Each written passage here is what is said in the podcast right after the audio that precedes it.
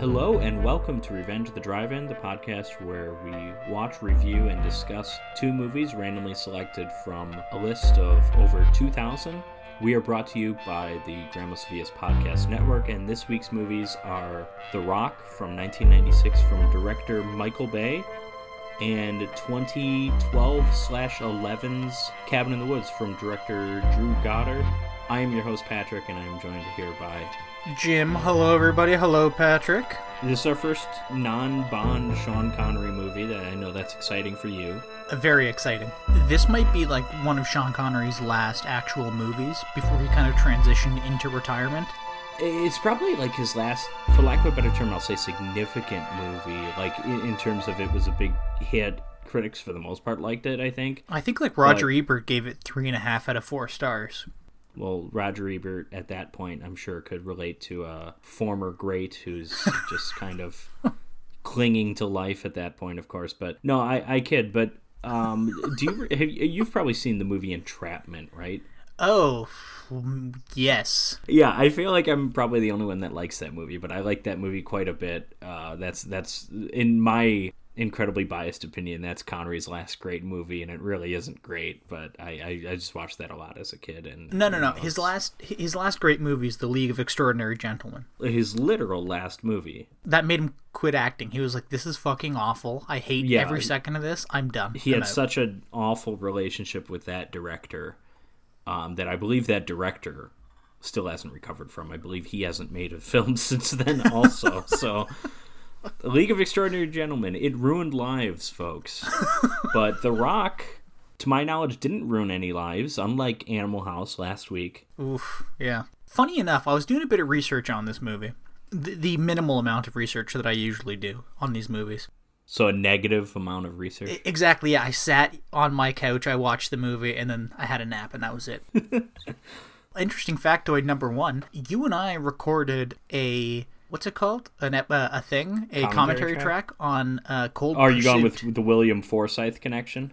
No, I could have, but Cold Pursuit had a budget of 60 million. This large, loud, bombastic action movie had a budget of 75 million. Yeah. And I, I, I guess like you know these two movies were were made 20 yeah, in, years apart. inflation definitely plays a plays a role there in in uh, Cold Pursuit almost having an equivalent budget. But just think of where this movie was filmed versus where Cold Cold Pursuit was filmed in the middle of nowhere. This movie, we get that awesome car chase through the streets of San Francisco. like that's a oh, that's a a ton of money was spent on that. I guarantee it. Oh, it is. You know? Yeah, or it was. Yeah. Yeah. Well, I guess without further ado, let's get into it. His name is John Mason, British national, incarcerated on Alcatraz in 1962, escaped in 63. There's no identity in the United States or Great Britain. He does not exist. Secrets have a way of coming back to haunt you. There's a hostage situation on Alcatraz. Hostage? 81 tourists. The Rock's a tourist attraction.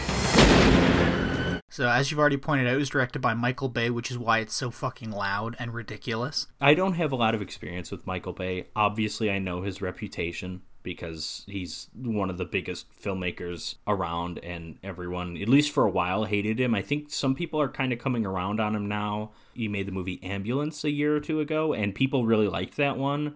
Oh. So I think there's there's definitely Michael Bay defenders out there. I haven't seen enough of his movies to either hate him or like him.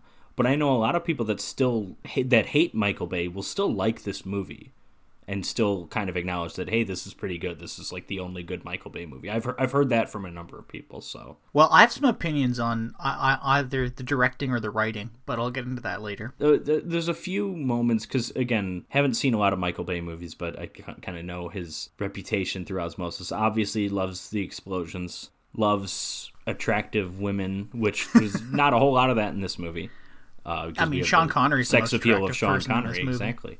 but his penchant, his apparent penchant for placing really dumb and juvenile humor is definitely in here and there's a couple moments where I'm like, this is awful. you know, it, it wasn't there wasn't too much of it, and overall, Yeah. I wouldn't say it affected the movie too much as a whole. But like in that, in those moments, I'm like, what is this? This is so stupid. Yeah, I totally agree. Okay, well, anyways, this stars Nicolas Cage, obviously, Sean Connery, the late great. Loaded cast, loaded cast. Yeah, we got Ed a lot Harris. of good. Yeah, Ed Harris is awesome. we have Tony always. Todd in it. Yeah, and- a way bigger role than I thought he would have. yeah, I He's know, like- huge role. He's like the number three villain, I would say, and and he's like, if you look at the cast, like he's pretty far down there, so it's much bigger. He's listed lower than John C. McGinley on Wikipedia. He has Yeah, a way bigger role than. John C. McGinley. Yeah, and you know, I'm glad he's in this movie. I like him a lot. Also, David Morse is, I think, like the Yeah. the right hand man of. Uh, yeah, of- he's he's villain number two. yeah, and he's great too in in everything he's in. Yeah, he's uh, just a good character actor. He's a very good villain. I always remember him for Disturbia. But yeah, he's he's awesome. He uh, he's also I mean he's not always a villain because uh, one of his more memorable roles is Tom Hanks's prison guard Yes, yeah. buddy in The Green Mile. But great actors, and again, like you said, loaded cast for this movie. Again, on a seventy-five million dollar budget, pretty impressive. But uh, Ed Harris, he plays a fellow by the name of Brigadier General Francis Hummel. He's a Navy special ops guy who's dis- Marines. okay, he's a Marine Yeah. who's Mar- disillusioned Marines, with Navy, the government. There's there's a there's a relationship there. Okay, I'm not I'm not, you're Canadian. You don't know this stuff. It's fine. But yeah, he, he's he's upset with the American government. He's pretty disillusioned because he has been a Marine since like the late '60s. He fought in Vietnam Mm-hmm. up until, He commanded people in Vietnam. Yes, exactly, just yeah. run of the mill. and he's lost like 80 odd people under his command. And because of all of the things he was doing in various theaters of war was were so top secret whenever somebody died under his command they were not given a proper funeral they were left to rot their family was never really told what happened to them and their family wasn't compensated by the american government mm-hmm. so instead of you know going to I don't know like the Supreme Court or Congress or something, I don't know how how you would appeal this. He decides he's going to steal 15 VX gas rockets from a Navy base and capture oh, Alcatraz and point his. I mean, rockets. this is this is what you would do, right? You would Yeah, go of straight course. to Alcatraz. Of course. Right, I mean, now- you know, I I think I think yes, Patrick. I would aim a bunch of gas rockets at San Francisco, each one capable of killing about seventy to eighty thousand people. And I think, man, you know what? I'll hold the American government and tourists in Alcatraz as ransom. yeah, eighty-one tourists, I think. Yeah. Yeah, yeah, and uh, Ranger Ranger Bob or whatever his name was. Who do you, did you recognize Ranger Bob? By the way, he's come up in two movies that we've covered. I mean, I I, I thought his face He is shrunk. He is shrunken meatloaf in Doctor Alien. He's Doctor Alien's right hand man, and uh, he's he's also a prison guard in Halloween Four that gets his head head bashed in. No way, dude. That's great. Yeah, good for Look him. at him getting these great roles. yeah. these great Yeah, 15 he, I- he he's he's one of the best parts of Doctor Alien. He's very funny in that. To be fair. oh yeah, that's right. Yeah, he's like the little like sexed up little. Yeah, he's, it's it's a major role, definitely the biggest of the three movies we've seen him in. Oh, for sure, yeah. I I've got a I've got a few things to say about this movie. And one, this is going to sound like an insult, but I don't mean it as one.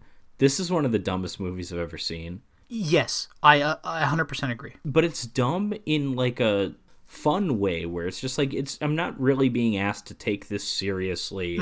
Like why are we hijacking Alcatraz? Why are we why are we using this this this uh, bomb thing? Like it's just all stupid and weird.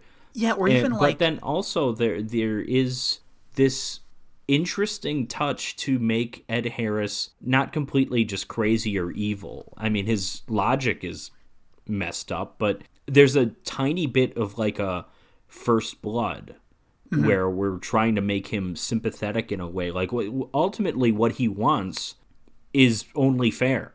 But Yeah. his methods of trying to get that are just like what? And then, you know, so he's humanized in a way that his underlings really aren't, and that's fine because it's a movie. But yeah, talk about a stupid movie. Well, also you know, also not bad. I don't think we've mentioned what exactly he wants. He wants a hundred million dollars from the American government from a slush fund that they have, a secret slush Yes, w- fund. one million to each of the people who died, and then the remaining, or the families of those who died, and the re- remaining money for him to spend as he pleases. And I think he's told his men that they're each getting a million. Yes, so yeah. um, that's just the rest of them. Yeah. because because the guys following him are kind of just crazy people a little bit. I mean, they're all military, Yes. but they're ultimately we learn a lot more zealous about his crazy plan even than he is. Yes, exactly. So while Ed Harris is stealing rockets and setting up an Alcatraz, we're introduced to Nicolas Cage, who plays a character named Stanley Goodspeed. He is Why? a chemical weapons expert. But we're introduced to him in like the most insane way possible, where Yeah. we see him spend three hundred dollars on like a Beatles album, and then Meet the Beatles. It's like their second or third album. It's one of the early ones. Oh, there you go. And then he has to like diffuse a gas bomb in a in a metal and glass chamber in the Right. FBI in some FBI building. I don't know. And it's shot in a way that almost gives you a headache. Like all the action Yeah. in this movie is shot in a way that makes you want to vomit. Yeah, a little bit. I mean, because even I mentioned that car chase scene. It's awesome. It's still just I don't really like a lot of the way it's edited. This scene here in particular. First off, vinyl wasn't really back in '96, so this is a really weird hobby for when this movie came Yeah. out. Like nowadays, like I have albums on vinyl now. Mm-hmm. So do you actually, but you know, so so this is like a weird thing for him to sp- spend money on. I guess is the point, and it, it's still weird if it's three hundred dollars Yeah. today. Yeah. I mean, I, I just got ripped off on the the newest Beyonce album. I got that on vinyl, and and and it was like forty bucks, which is a lot. But I'm like, okay, let me listen to it. And then it's four sided, so it's got two discs, but each side is like three songs, and it's like you could have made this on one. You could have made this on one. This Yeah. could be a two sided album. Yeah, absolutely The only reason you made it four sided is to jack up the price. It's it's criminal. it's it's worse than anything Ed Harris does in this film. but at any rate. I'd be so pissed off if I'm honest, Patrick. If I got that, I'd be so pissed Yeah, off. it's like, what is this? Like, this is a joke. There's, it's three songs on a side. But yeah, so this scene that he's doing, the the Nick Cage, he's doing his chemistry stuff. It's it's there to establish that he knows how to act under pressure, right? yeah, well, it's but there to it's establish also- a couple things. He knows how to act under pressure. Yes. He's intelligent, and he's quick thinking.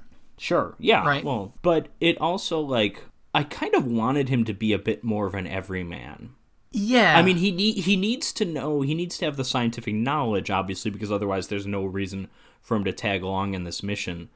But they make him like an action hero, even in this like kind of opening scene with him, and it's like uh, I, I, I don't But the think I would have thing is, for the rest way. of the movie, he's not played as an action hero. He's an Yes. action hero in the opening scene where he's introduced, and then the rest of the movie, he's and he, he becomes one at like the very end. But at that Yeah. point, you know, it's it's fair because he's kind of He's earned it. been assisted by Mr. Connery and everything, and yeah, Yeah, it, it was just kind of a strange way to introduce the character. That ties into something I have a well, I guess one of my biggest complaints about this movie, and perhaps Michael Bay or the writing, I don't know. But everything is shown, but not really explained, if that makes sense.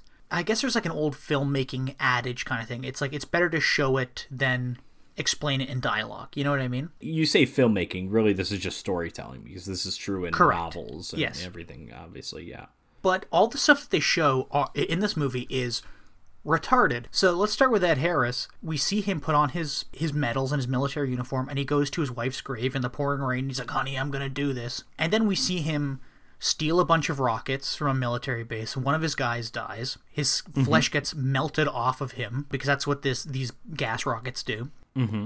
But then, as he's taking over Alcatraz, or right before he's about to, he goes up to these two little girls in in like a class trip, and he goes, yeah i thought those were his daughters or something the way he talked to them I Yeah, well, was yeah. kind He, of so strange he gets down on one knee and he's like, "Hey, girls, I need you to do me a favor.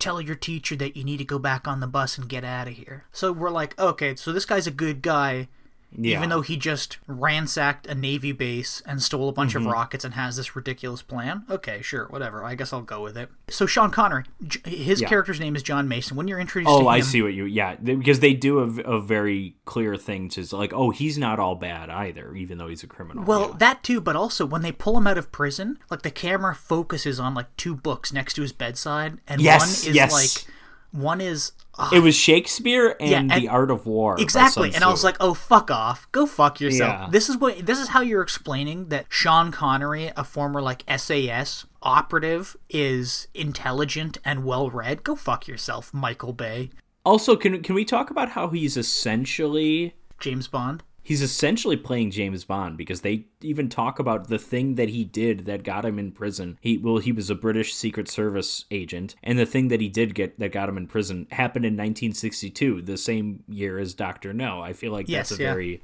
knowing nod, and I and I like that. I like that little touch. Yeah, it's great. I, re- I really do like it. And I wish this was kind of in the James Bond universe. It would be kind of funny. It ends kind of like No Time to Die a little bit. It doesn't, but Nicolas Cage tells the guy that it ended very similar to No Time to Die. You know what I mean? Yeah. Oh, yes. Okay, yeah, I got you. Yeah, that's what yeah. I mean. Yeah.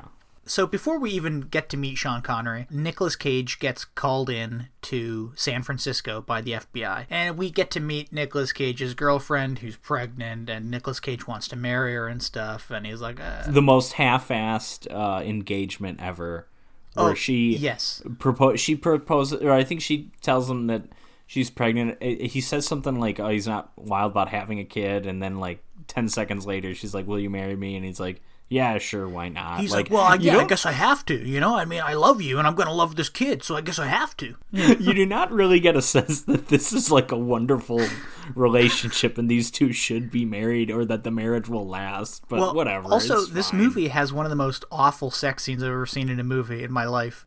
Well, it sounds like someone hasn't watched a lot of recent Steven Seagal movies. Fully clothed Steven Seagal with a woman 40 years younger than him. So, anyways, the government calls in Cage. He's like, hey, you got to come to San Fran and help us with this VX gas situation. But as they're trying to figure out how to. First of all, he is like an FBI agent or like was or something. There's like a weird. No, he, he is. He's just. And, like, he did training, but he's just in, like, the chemical engineering Right. department Okay. or whatever. Yeah, or, but like, he's, he's not a field agent, department. but he did apparently train for that a long time ago. Yeah, for like three weeks or something. They, they mention later in the movie. It's as much time as it takes Sean Connery to get out of bed in 1996. Oh, no. I, I like how often you see him lightly jogging around the island. Oh, yes. Yeah, yeah. Old man I, jogging. I was surprised how much of that they showed because usually, like, if you got like an old actor and he's going to do action stuff, you shoot around it. Well, there's a bit in the movie where, you know, he has to like roll through a bunch of fire and spinning blades like Oh, it's yeah. out of a fucking video game. And I like he puts like a knit cap on his head. I'm like, oh yeah, if that catches fire, that's sticking to your face. Good job, mister mm-hmm. Connery. But also. Well, it's it's for the stuntman. Exactly, it's sure, for the stuntman who's rolling much faster than Sean Connery rolls out of bed in the morning. Yeah. know? That reminded me, that scene reminded me a bit of The Last Crusade, like only the penitent man shall pass, kind of like where he has to go through like a trial thing. I I don't know. It's just, just not really, but whatever. Jehovah starts Connery with an. I. Nicolas Cage doesn't have an H. the FBI realizes, hey, we need Sean Connery to infiltrate Alcatraz because Sean Connery's the only person who has ever escaped from Alcatraz successfully. yeah. But he's he's not known. Like he, he's like he's essentially uh, what am I trying to His say? He- he identity doesn't is exist. his. Yeah, his identity's been erased.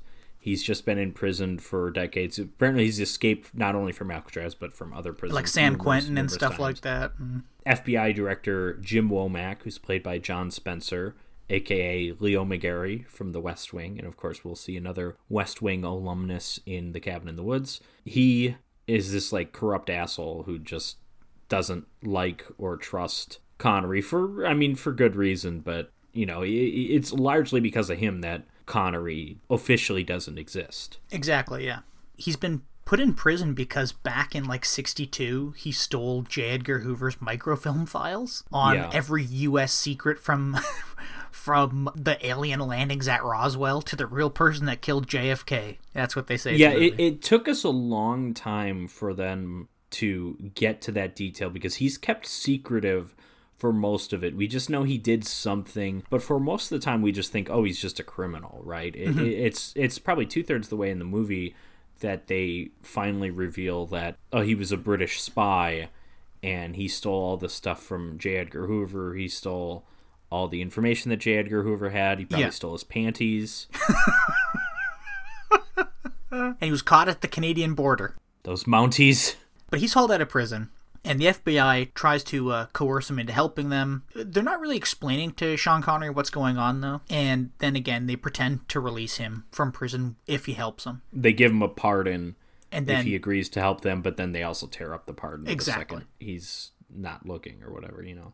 But Nicolas Cage gets in and he starts promising Sean Connery, "Ah, yeah, we'll get you a room at the Fairmont. We'll get you a cup of coffee. We'll get you whatever. Come on, just help us." So Sean Connery gets taken to a lovely hotel, the Fairmont, and he gets fed and he gets he gets a haircut. shower. Yeah.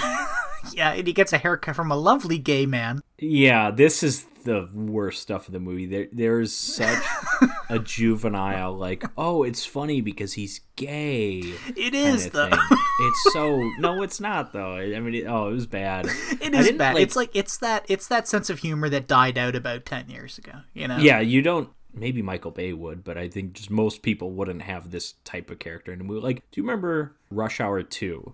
Uh, There's one of my scene- all-time favorite fucking movies. Yeah, and the Okay. suit scene? Yes. Yeah, this the scene in um, Las Vegas when they go to get uh, Jackie Chan a suit or whatever. They're meeting with Jeremy Piven and some other guy who are very clearly like exaggeratedly gay. Yes, and it's the joke is that they're gay and they talk kind of funny. And Rush Hour Two was too much. This scene reminded me a lot of that scene in Rush Hour Two, and also doing the score. Hans Zimmer. Two people, Nick Glennie Smith, who I've never heard of, and Hans Zimmer. And there were numerous moments in this movie that really reminded me of the Pirates of the Caribbean. Okay, okay, okay, okay. I have a gr- okay, I have a bone to pick with Hans Zimmer. I think he's the biggest fucking hack on the planet. I've heard that from a few people actually, and I don't really know why. Like, I don't. A lot of people think he's like amazing, and then there's a lot of people that like say he's a fraud who doesn't even do his own scores and stuff. I've heard. If I've you heard, if like, you both. watch any fucking movie, Patrick, made before Pirates of the Caribbean, and and Hans Zimmer is doing the score for it, you will hear an almost Pirates of the Caribbean score. You know what the weird part about that is? Is that, you know, the Pirates of the Caribbean theme, that's like a super famous theme still. The original Pirates of the Caribbean movie, The Curse of the Black Pearl, the score is not actually by Hans Zimmer.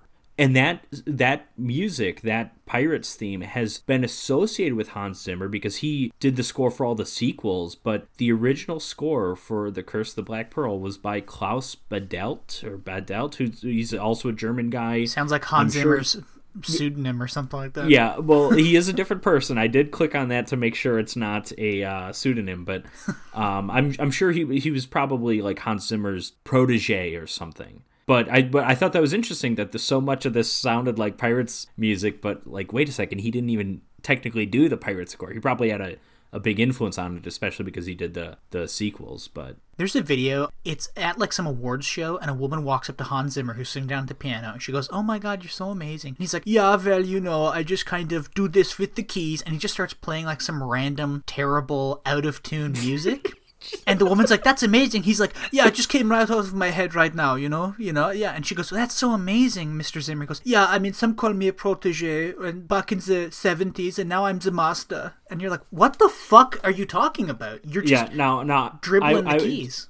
again, I, I I don't have this disdain for Hans Zimmer that you apparently do and some of my friends do, but Hans Zimmer's scores tend to be very maximalist Yeah. and that wears on you after a while. Like you know, it can be good. I thought his work for the Dune movie was really good, but you kind of you watch a, a movie and it's like oh it's a score by Hans Zimmer and it's just like loud and big and, and it I mean it fits a Michael Bay movie to be perfectly fair mm-hmm.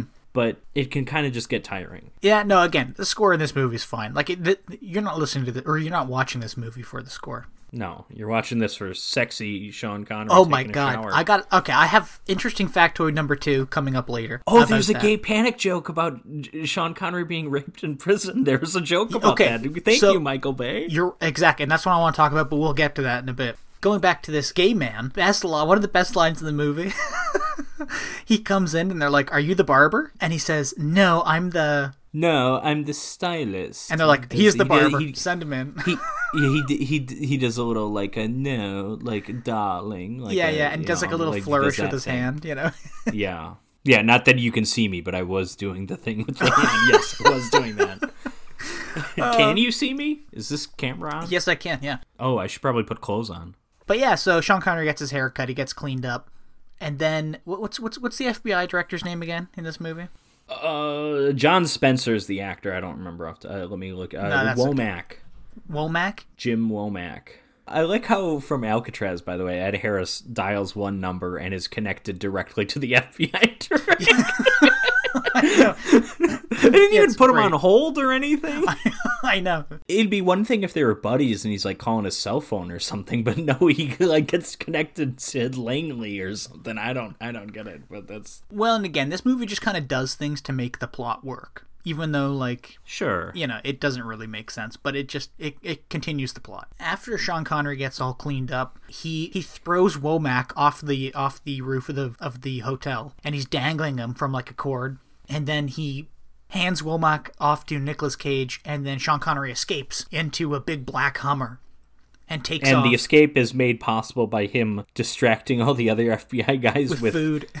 with with snacks because he when he was taking a shower he called room service and somehow that worked. These guys suck. Yeah, but he gets in a Humvee. Nick Cage hijacks a Ferrari. One of the coolest chase scenes ever because you're going down the San Francisco streets. It's a bit strong. It's a it's a good cool it's a cool chase scene, but I mean Well, you're it- right. I the good use of the San Francisco, like you see the cars kind of going up in the air on some of those hills and stuff. That's that's always good. Well, There's also like every uh, trope, every like chase scene trope known to man in this, where as soon as Sean Connery takes off down an alleyway in his Hummer, like 10 seconds after he gets it, he knocks over like a fruit stand. He almost hits an old lady taking her time crossing the street. Yeah, and he drives into Old a water lady, truck. she's probably ten years younger than him. I know, yeah. You know, yeah. He drives into a water truck. He drives through a bunch of cars. He drives over cars. and he and he's doing this to try and block the cops that are chasing. It's not like he's doing this because he doesn't know how to drive. yeah, because he's driving you on the know, or wrong side of the road. Yeah, I was about to say that. Yeah, but uh, he's doing this to create some space. But it's fun. It's exhilarating. The editing is a little Hectic. disorienting, but you know, My favorite part about this chase scene, though, is shows like this trolley and then like this black Yeah, uh, trolley conductor guy. He goes, "Good morning, everybody. How y'all doing?" And then it cuts to Sean Connery, and he sees an old woman in the road, and he swerves, and he hits the trolley, and the guy goes, "Holy shit!" like it cuts back to the trolley guy. He's like, "Holy shit!" It just comes off the rails and starts sliding down the street. It was like five seconds of normality for this guy on like a Monday morning, you know. Well, and he doesn't even get it worse because he's I mean, he like he gets out of the trolley after it's capsized, but other people are like thrown from the trolley while it's moving. Yeah, he's screaming, and and, then- he's like, "Jump out of the trolley, save yourselves!" I forget how, but like the trolley gets caught on fire, or like hits a bunch of cars, and it gets caught on fire, and then it explodes and shoots Yeah, straight up into the air. I also like the bit where Nick Cage, as he's trying to swerve and avoid all this stuff, he sets the airbag off, and then as the trolley is sliding towards his car, thus going to make it explode because that's how vehicles work in Michael Bay movies. He has to get out of the car, so he has to shoot the uh, airbag, which is which is fun. Yeah, I've never seen that before in a movie where someone someone is trapped by an airbag and they have to shoot it. I also like when he gets out of the Ferrari and it gets crushed by the trolley. There's like this like like San Fran stoner dude with like a dirt bike or something. And he's like, "Whoa, man, your Ferrari got crushed." And Nicolas Cage goes, "It's not mine, and neither is this FBI," and just throws the kid off the Yeah. bike. But Mason started this, or uh, Sean Connery, pardon me, started this whole crazy chase just to have a bit of time with his daughter, who we learn is like 40 years younger than him. And he knocked up this poor girl's mother when he escaped. After a Led Zeppelin con- yeah, yeah, yeah. When he escaped from prison one night.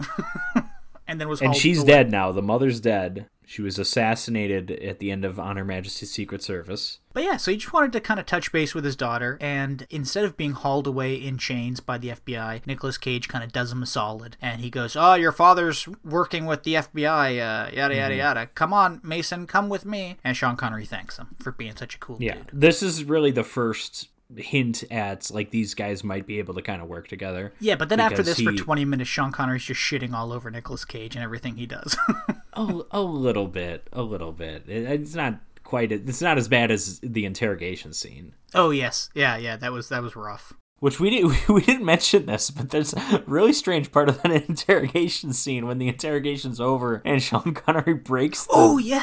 one way mirror and Yeah. looks in and He's sees like, that it's "Womack, Womack. I knew it was you. You fucking Yeah. shit, or something like that. Yeah, that, that was that was strange. That was again going back to this is one of the dumbest movies I've ever seen. I've never seen someone just break an interrogation, Dude, it was awesome though. It was awesome. and nothing came of it too. no, exactly. You'd think he would have seen that the pardon was ripped in half or something because that's the scene when they rip it in half, but he didn't notice that yet. Oh, no, there's too many glass shards in his eyeballs uh, Sure. to see that. And the one you abandon becomes your only hope. You go talk to him. Me? Yeah. Hiya. I'm an agent with the uh, F- FBI. I'm Stanley Goodspeed. But of course you are. So now that they have Mason and Nicolas Cage on board, the FBI is getting prepared to infiltrate Alcatraz. They have to take Mason, though. They weren't originally going to. They're going to throw him back in jail. But they have to take him because he pretends he doesn't remember how to make it into the prison itself. And uh, Nicolas Cage originally wasn't planning on going, but they were like, no, no, no, no. you have to disarm these rockets. Which, first off, you think they would be sending him to like neutralize these like the, the gas things, which are like they look really cool. They're like these balls on rope. Yeah, instead of neutralizing the gas, Nicolas Cage has to go and neutralize the rockets by taking microchips out of their guidance system so they just crash into the ocean and presumably kill all the fish. Yeah, yeah, I agree. There, there's probably a better way to actually disable them, but whatever. They get on a helicopter, they drop into the ocean, they swim through the drainage pipe, and they come up into a locked room where, like I mentioned earlier, Sean Connery lets everybody out of this locked room by rolling through a fire maze. This whole sequence here reminds me a lot of Aliens. The guy in command is Michael Biehn, who's in Aliens. I mhm. don't remember if he's the one in command in Aliens. He might be. I think he's the one in command after a few people die. But everyone's feed can be seen over at the FBI headquarters or whatever. So it's Womack and it's whatever William Forsythe's character's name are are like they're like watching everything. And much like aliens, they're also helpless when bad things happen. Like, for instance, all of the Marines break into the shower room and they actually trigger like a motion sensor. No, damn it, these are the SEALs. Sorry, the SEAls. The Marines are the bad guys. The you're right. SEALs are You're the right. guys. Oh, the SEAls break into the shower room through the sewers, and they accidentally trip a motion sensor that one of the Marines, John C. McGinley, sets. They get ambushed by Ed Harris and his crew. Ed Harris, you can tell, is kind of like trying to talk everybody down, and the head, uh, this the head guy of of the SEAls, Michael Biehn. He's trying to talk Ed Harris down, but then like a like a brick falls, and then everybody just starts shooting at each other.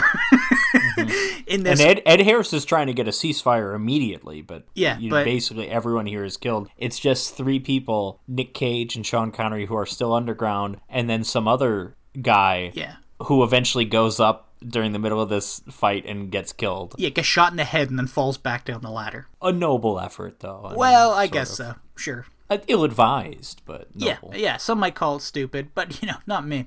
Because after everybody gets killed, Mason just decides to flat out leave, to just escape and go on the run. But Nicolas Cage is, he's trying to convince him to stay and take out the rockets and all the baddies. And because Nicolas Cage is talking to Sean Connery so loudly, the Marines find them in the sewers and try to blow them up. Connery and Cage stumble upon a stash of, I think, 12 rockets and they neutralize all of them by taking the microchips out. Only after neutralizing two Marines with a knife to the throat thrown by Sean Connery, mm-hmm. and then an air conditioner to the head, shot by Sean Connery. Yeah, Sean Connery does basically all the all the fighting.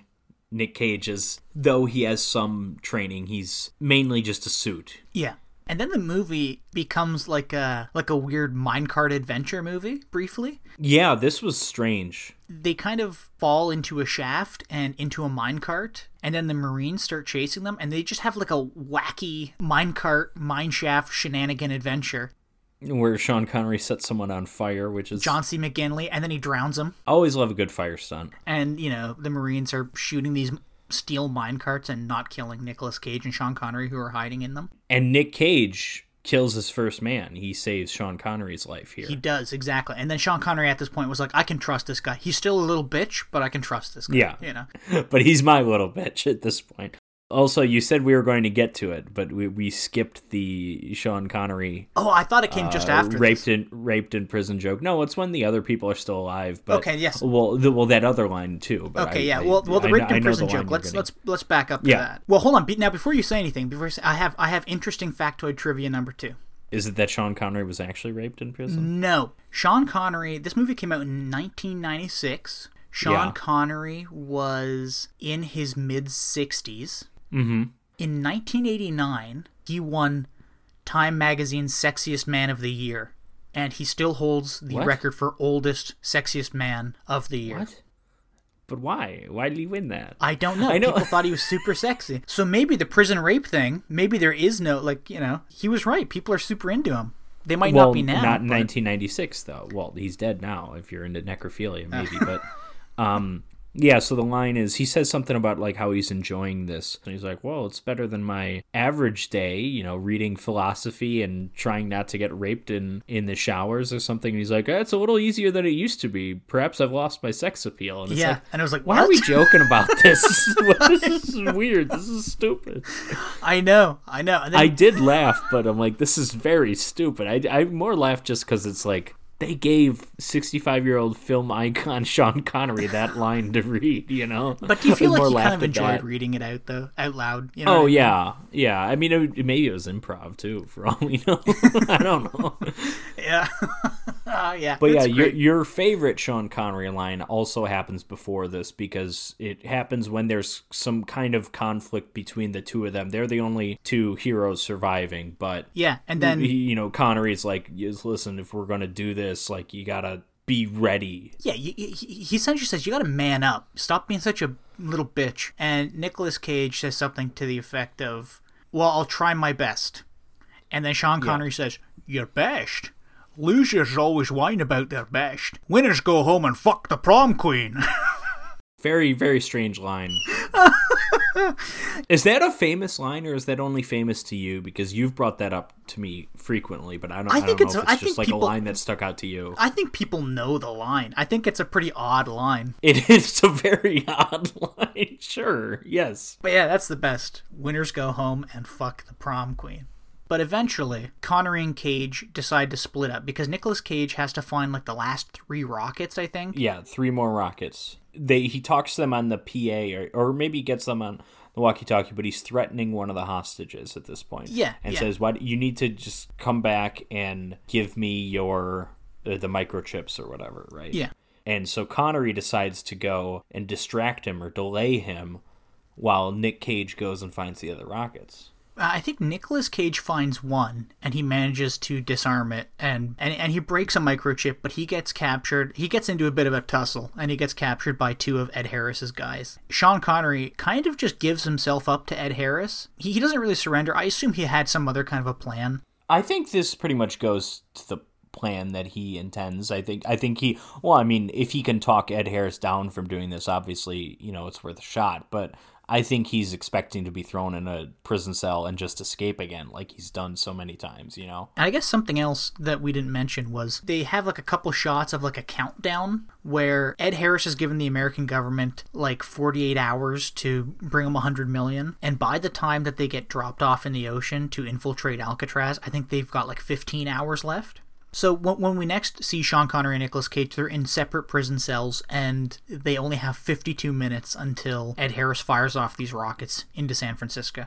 And Sean Connery ties a bunch of bed sheets together and lets himself out of his cell, and then lets Nicolas Cage out. And Sean Connery again decides, "I'm fucking over this. I'm just leaving. I'm gonna split. See ya." And Nicolas Cage is again trying to convince him to stay, and Nicolas Cage gets captured at gunpoint again, and Sean Connery returns and saves him again. Yeah, a little repetitive at this point. The countdown timer runs out. The American government is asking for another hour, and Ed Harris goes, No, I'm going to fire a rocket. And all of his goons under him kind of pressure him into firing a rocket. You can tell Ed Yeah, Harris he's still really very want to. hesitant. Yeah. So he fires a rocket towards like a stadium in like Oakland or something, right? It, it could have been Candlestick Park or something. Yeah, I, it could have been the O.co Coliseum. I don't remember. And then at the last second, he diverts the rocket and it crashes into the ocean. And all of Ed Harris's underlings, which by this point there's like a handful, uh, it's Tony Todd, some other guy, and Morse, David Morse, or whatever. Oh, the the the the real crazy guy. I think that guy's in Shawshank, isn't he? I have no clue. I don't think I've ever seen that guy before. Well, Morse and Harris have a, a bit of a disagreement, and Morse is like, "Look, ask for more time. Everybody's falling apart here. You're falling apart." Ed Harris is disagreeing with him, and then Tony Todd and his crazy buddy kind of stage a mutiny. Tony Todd has a good point where he's like, "We're not soldiers. We're the second we signed up for this, we became mercenaries. So Yeah. it's like we were. There's no going back from this." And he's a hundred percent right. I mean, what, Absolutely. what, what's Ed Harris going to do if there isn't a mutiny here? You know. And throughout the movie, Ed Harris is comparing himself to the founding American fathers. And- yeah, because they also committed treason. Yeah, but shooting toxic gas on a bunch of civilians is a little different than you know staging uh, a revolution against the British monarchy. Uh, yeah, I don't know. you're Some you're, might say. you're right. It's it's far less justifiable, or far more justifiable, excuse me, because the, because the American Revolution wasn't against the monarchy primarily. That was just a. It was good PR from Thomas Jefferson and Company, because everything they complained about was not the fault of the king. The king cannot raise taxes. The last time a king raised taxes, he got fucking beheaded. that is true.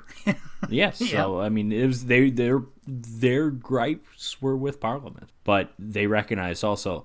Hang on, this sounds better if we if if, if we say it's against an unelected government official. Brilliant PR move. Brilliant PR move. Ed Ed Harris could have used some of that PR, some of that Thomas Jefferson PR. Let's be honest. Yeah, well, I- because because you can't really see how, how he's getting people on board here, even though he does have you know somewhat of a Yeah, he- somewhat of a thing. He's got his own little somewhat of a following, you know. Also, he's he's a little bit, if I'm not mistaken, he's a little bit similar. Not that Michael Bay would know this, but he's kind of similar to Benedict Arnold. Benedict Arnold was like Ed Harris, was a great American hero. Mm-hmm. There was like a lot of reasons why he turned sides, but among them was he felt his men weren't properly compensated and I don't think it was in- in the case of like we didn't get military funerals. I mean, what the hell was a military funeral back when there was barely an organized military? but it was more like, no, my men who are still alive are just not getting paid what what they should be when you're sending us on these dangerous missions. So I'm just gonna go fight for the British, I guess. Ed Harris, he loses his PR campaign here to Tony Todd because they get into a bit of a firefight and David Morse is killed and Ed Yeah. Harris is shot in the gut. And Sean Connery comes in with a submachine gun and is like fighting off Tony Todd and everybody else. And uh, Nicolas Cage pulls Ed Harris out and he just starts yelling at him, Where's the last rocket? Where's the last rocket? And Ed Harris says it's in the lighthouse and then dies. So Sean Connery is off doing his own thing, and Nicolas Cage runs to this rocket, and he, he successfully takes the microchip out. But as soon as he does that, The order must be a little bit wrong too, and I, I, I'm not I sure where where we where the second rocket. where we made a mistake, but there was a rocket that was inside that he fired at oh, Tony Todd. Oh, No, that's that's coming up. That, that's the last rocket. Oh, oh no, is that in the lighthouse? Okay, Yeah, maybe you're right. Yeah, because that's because that's the best death in this movie. It's it's well, it's so stupid. It's like, hey, do you like the Elton John song Rocket Man? And then just it's such like an obvious setup, and it's like you know Arnold could have delivered this with a bit more class. He but I'll could've, take yeah. it. It's so dumb. Yeah, well, like the rocket hits Tony Todd in the gut and carries him out the window, and then he falls and lands on uh, like a dilapidated fence, and it impales him. I also like when Tony Todd was confronting him, he just put down the gun and takes out his knife and is like, "Here." It's like you know what? I trust Tony Todd with a knife. I think he knows what he's doing in all those horror movies and stuff. he, he looks better with a knife in his hand than a gun, anyways. or actually, he looks best with a hook, though, like in Candyman. Yes, whatever. yeah. So there's a few guys kind of milling about, and again, Sean Connery's out and about killing people, and Tony Todd's buddy, the crazy guy, starts chasing Nicolas Cage throughout this lighthouse. And again, Cage takes out the microchip, and he drops one of like these gas capsules. And eventually, this bad guy's on top of him, and Nicolas Cage shoves his capsule in his mouth and pops it. And the guy Yeah, dies. Th- a uh, this is I think is the Shawshank guy, but I'm not sure. and he he does a slow, painful, awful, terrible, horrible death. But I guess we also forgot to set this up because there's so many things going on in this movie. Well, hang hang on. There's also I I know what you're going to get to. You're Yes. going to get to the airstrike, Yeah. but Sean Connery's big climactic fight here is with a guy who's like, "Oh, screw you, you English prick," or whatever. Yeah. And he's like, "Did I tell you that my family was Irish or something?" and then Sean Connery ends up overpowering him and like choking him with the chain. And for some reason, they didn't have him say like, "I'm Scottish." You know, like Yeah, why wouldn't which- you have that? It was so obvious to just let him say that like as he's killing him or something. like- Exactly. well, also ear- earlier in the movie, they, Maybe Michael Bay doesn't know the Glasgow. difference. yeah, maybe that's it, right? Connery, as famous as he is, he's like the most famous Scottish person ever. Yeah, exactly. Yeah. Why? Why don't you? Why don't you give him that triumphant moment of being like, you know, have have like a in Skyfall when the um the guy that was supposed to be Sean Connery, the old Albert Finney guy, Yes. the old groundskeeper, when he shoots that guy and he goes, "Welcome to Scotland." Yeah. you know, give Sean Yeah, Connery a moment like it. that. Yeah. huge missed opportunity. If you're going to have a guy have to point out that he's Irish and he hates the English, give Sean Connery the chance to say, I'm not English, you fucking idiot. You know? it's just like, come on. Yeah. Can't you hear me?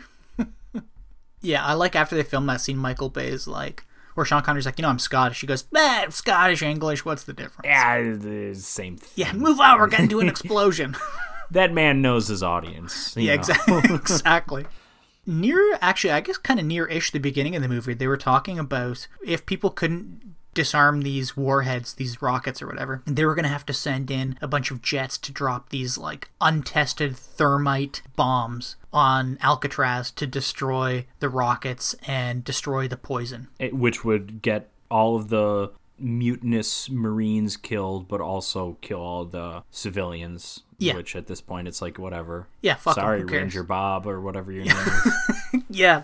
Another thing too was that they explained that if the mission is a success, you got to light these green flares. So it looks like the mission isn't going to be a success. They scramble these jets, but right at the last second, you know, Nicolas Cage disarms the last rocket and he lights these green flares after he's stabbed himself in the heart because he was the, the, the poison got on him or whatever. I assume. Is that, that is that what that was? Yeah, because that was strange because it looked like he just stabbed himself, and I assume it had something to do with the poison, but Yeah, because if you get too close it to the didn't really poison, translate in in film that way. Yeah, earlier they were given needles, and it's like if you get close to this poison, you got to stab yourself in the heart to save yourself Okay. because you got like 20 seconds or something. I guess I forgot that line. So I he, forgot that line because of the prom queen line and all these other weird lines that stuck about out being raped in me. the bathroom. Yeah. Yeah, exactly. So Nicolas Cage lights these flares, and it's awesome slow mo kind of thing of Nicolas Cage waving these flares. All these jets are flying under the Golden Gate Bridge. Just as it looks like everything's going to be called off, which it is, the lead jet accidentally drops his payload. And he goes, Oh shit, I've already dropped it. No.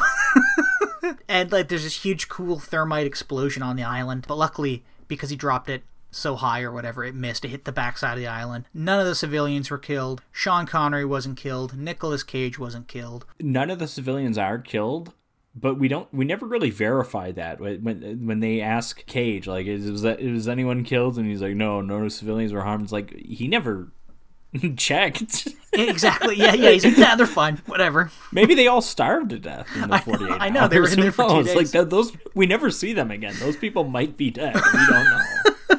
But the, well, the best part is, you know, when a- as you kind of pointed out earlier, Nicolas Cage is standing there. The FBI guys come up and they're like, "Where's Mason?" And Nicolas Cage says, "Ah, he was incinerated. Yeah, and blown out to sea." And uh, uh, what's his name? Uh, William Forsythe is that his name?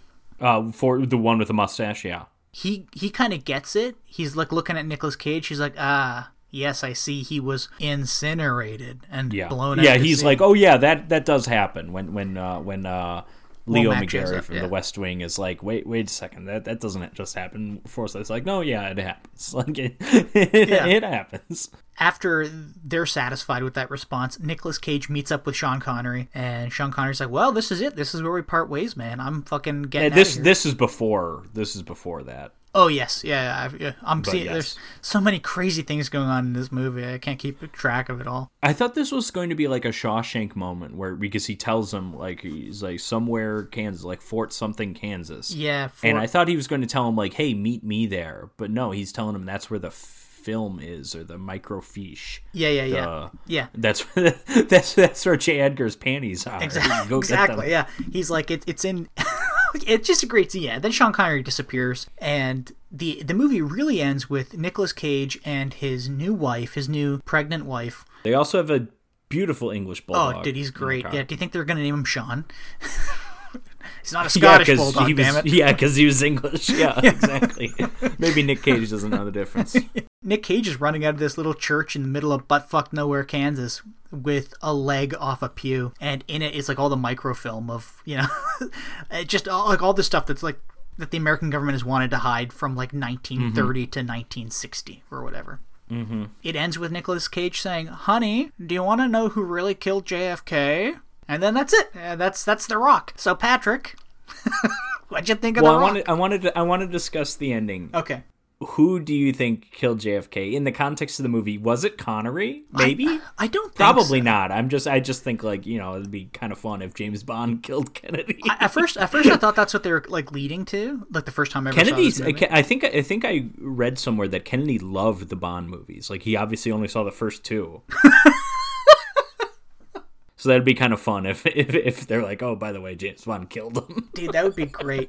Well, and also too, as you mentioned, like it's never stated that. I mean, obviously for legal purposes, he's not James Bond, but he totally is, right? Like, eh, there's no way that whoever was writing this movie didn't. I mean, he's he's a British Secret Service guy. They're trying to imply it as many ways as they can. With the the, the 62 line is definitely a bit more of a subtle one, but like if you know your James Bond history, 62 is the first James Bond film, the first time Sean Connery played that role. Yeah, I mean, I I, I just think that's fun, you know. Yeah. But what's your takeaways from this? As I said earlier, I think this is one of the dumbest movies I've ever seen, but I also don't mean it in a bad way because I was entertained. You know, while while it's certainly not a movie to make you think, I like that they do the the thing with Ed Harris where he's not completely just an evil bastard. Mm-hmm. Tony Todd's kind of an evil bastard, which you know Tony Todd in real life, or not in real life, but in all of his other movies, I guess it, it fits. He's probably a wonderful man. I don't know, but and you know like, uh, like he he's definitely got some underlings that are just evil. Mm-hmm. but at the same time he's trying to de-escalate. He doesn't want to he feels bad that they had to kill all these guys. And he also doesn't really want to fire the rockets but he was also and this is just like a movie thing like i guess he was just dumb enough to believe the american government would actually give him the money. Yeah. i like it. I, I think my favorite scene is probably the car chase. Just Oh, the it's sheer amount of dumb explosions and it looks so much better because it's on the streets of San Francisco which Mm-hmm. are unusually steep and you get some fun just action stuff there and obviously the streetcar. You know all the gun action it, it none of it's spectacular but you know it, it, it it's it's fun and I and I like the Nick Cage Connery dynamic. I like their little back and forth. I think it it gets a little repetitive towards the end because I think there's because as you were pointing out, there's basically two times Sean Connery leaves and then he obviously comes back each time. You think they should have like had this moment where like Connery doesn't want anything to do with them and then Nick Cage saves him li- saves his life in the Donkey Kong uh, minecart chase. and then they should probably be good from there on out Yeah. and they're still not. Like we still have the kind of backtracking later on. But I like those two actors together. I think they're a lot of fun. Connery is definitely my favorite actor in the movie, not because it's a great performance, but just he's fun. I like the interrogation scene with the two of them too. I like, you know, he's like, "We got to get you a haircut," because at the time Connery has these really, this really long hair, and he's like, "Why am I out of style?" And he's like, "Well, not not if you're not if you're in one of those like uh, grunge bands in Seattle." And then, which by the way, in '96, I think I think that's an out of date reference in '96. I could Oh, be wrong, probably. but and then so later on when he's getting the haircut from the the gay stylist, he's like, "Ooh, they've done a number on you." And he's like, "It's a grunge thing." So there's I don't know. Connery is just really fun in this movie and I think that's I also love. that's probably what you're going to say cuz you're just a big you're a Connery nut. I, I were, am. I love Sean Connery. I used to have a photo of him up above my desk, but I threw it out recently, unfortunately. too many stains on it. Exactly. How'd you know? But no, I also love how angry he gets in this movie at people, and by angry I mean I like how much he swears at people in this movie. He's calling people like fucking assholes and pieces of yeah, shit. and cuz how many rated R Sean Connery movies have you seen? Not too many because you know when he was a younger man obviously they didn't swear in movies like that. And then like Indiana Jones and you know it's uh, PG-13. Yeah, I haven't seen him in too many R-rated movies, so I agree that was kind of fun. And you know, we all know Scots people love swearing, so it's you know it's only fitting. Yeah. Or excuse me, English people. Yes, English Excuse me. people. Yes, let's not get them confused.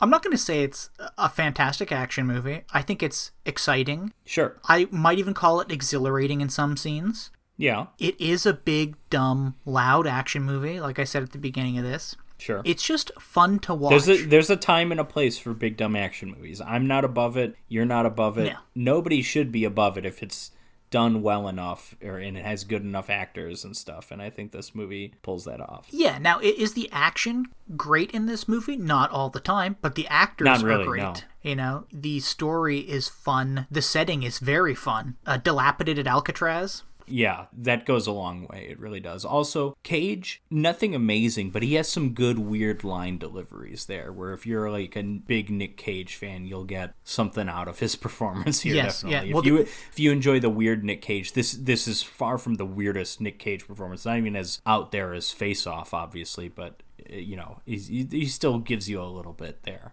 Yeah. But no, I love this movie. I think it's a fun movie to watch. This movie also is kind of like the last of an era for action movies. It's stupid, full of explosions, full of ridiculous weapons.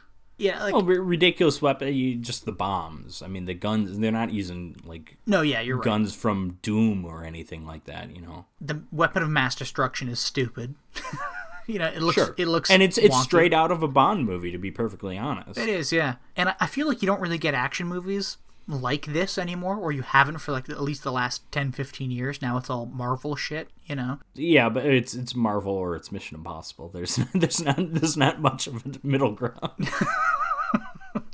But this, Occasion every every three or four years we'll get a James Bond movie. That's it. Otherwise, it's Marvel and, and Tom Cruise. yeah, exactly, yeah. But this one, we had two greats, Sean Connery and Nick Cage, and other greats all thrown into the mix. And Yeah, I me, it was a like the br- the bridging of the eras, and this is really what I mean. That's what Last Crusade is kind of all about. Is how can we have Indiana Jones interact with an elderly James Bond, and that's kind of that's largely the appeal of that movie. But at the same time, elderly James Bond, he's a comedy character in that he doesn't really do a lot of action scenes. He unfolds an umbrella and scares some seagulls into a plane. That's kind of like his big action scene, right?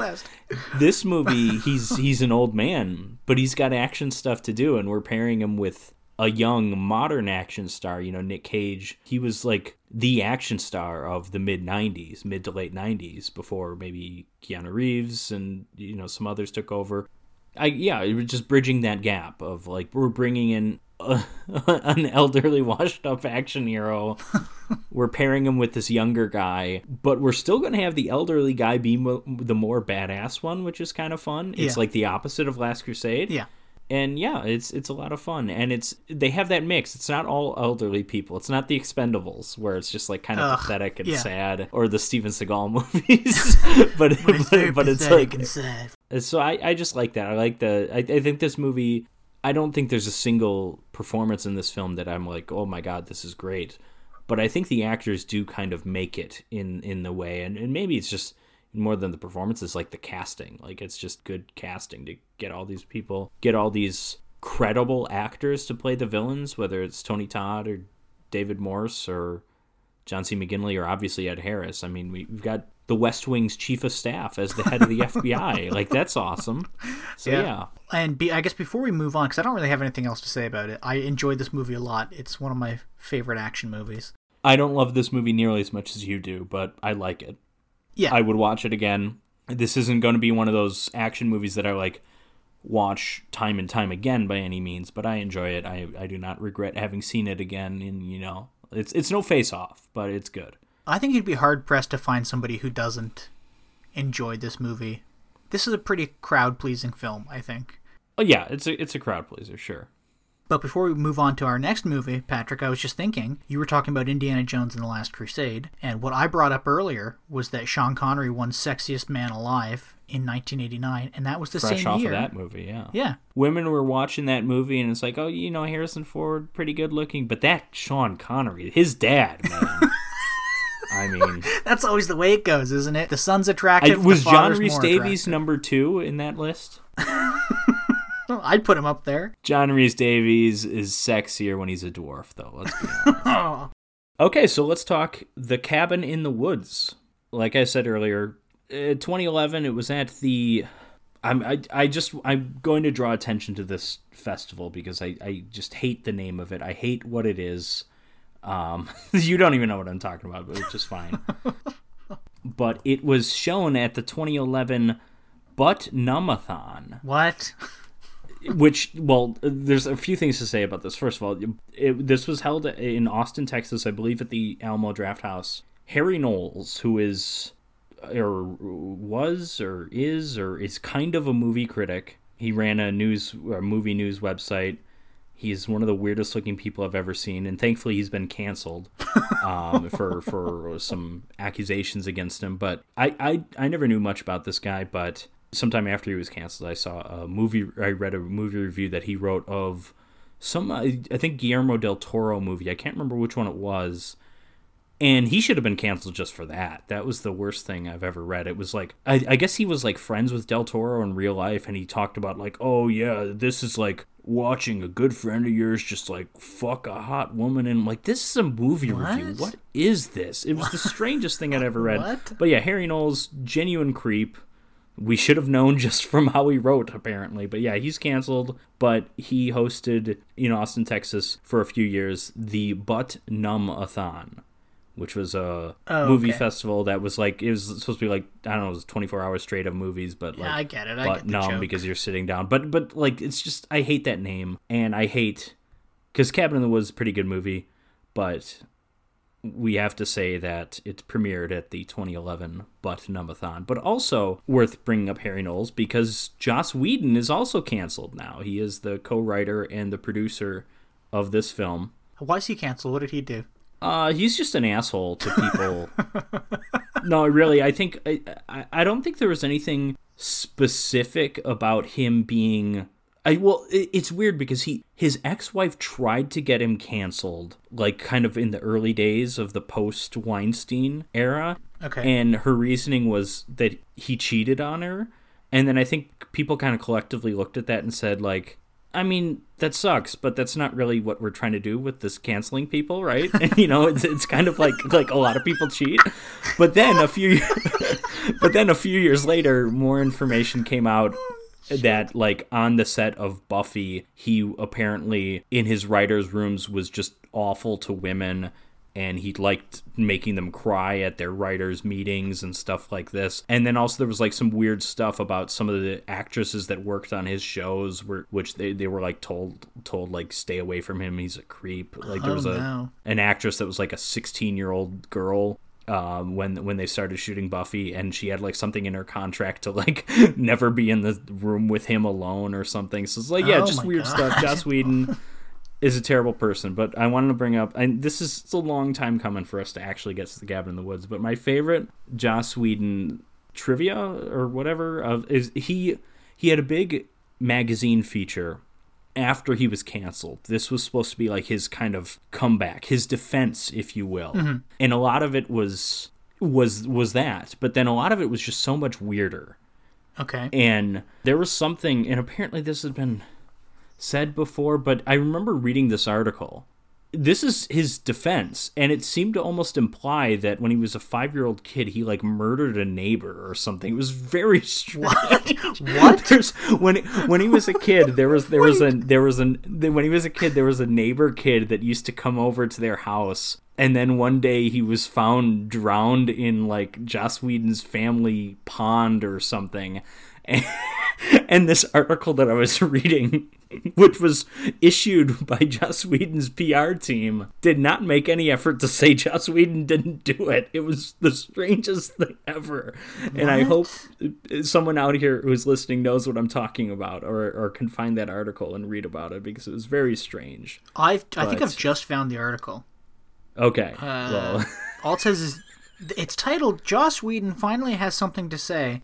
Yeah, that's probably it. I don't remember that. I mean, I read this a few years ago. Yeah, I'm just scrolling through to try to find this him murdering his neighbor story. But yeah, eh, so everyone hates Joss Whedon now. Uh, everyone loved him for a while. I never really did. I never saw Buffy, but I just like I've seen Joss Whedon in interviews, and he just seems like really smug, like Wait, hold- asshole. Hold on, can I, can I pause you there for a second? what's what's that? Okay. I don't know if I'm to be able to stop laughing. okay, did you find the the murder story? Yeah, yeah. I'm going to read you this little paragraph. When he was five. This is because this is becoming like a conspiracy theory podcast now because we were ta- I was talking about Chevy Chase murdering someone last week. yeah, let's roll with it. So uh, it says, when he was five, a four year old boy, the son of family friends, disappeared on his parents' property upstate. Eventually, his body was found. He had drowned in the pond. Years later, as a teenager, Whedon remembered he had called the boy over to the pond to play with him. After getting bored, he had walked away, leaving the boy alone by the water. I didn't think it was my fault, Whedon said.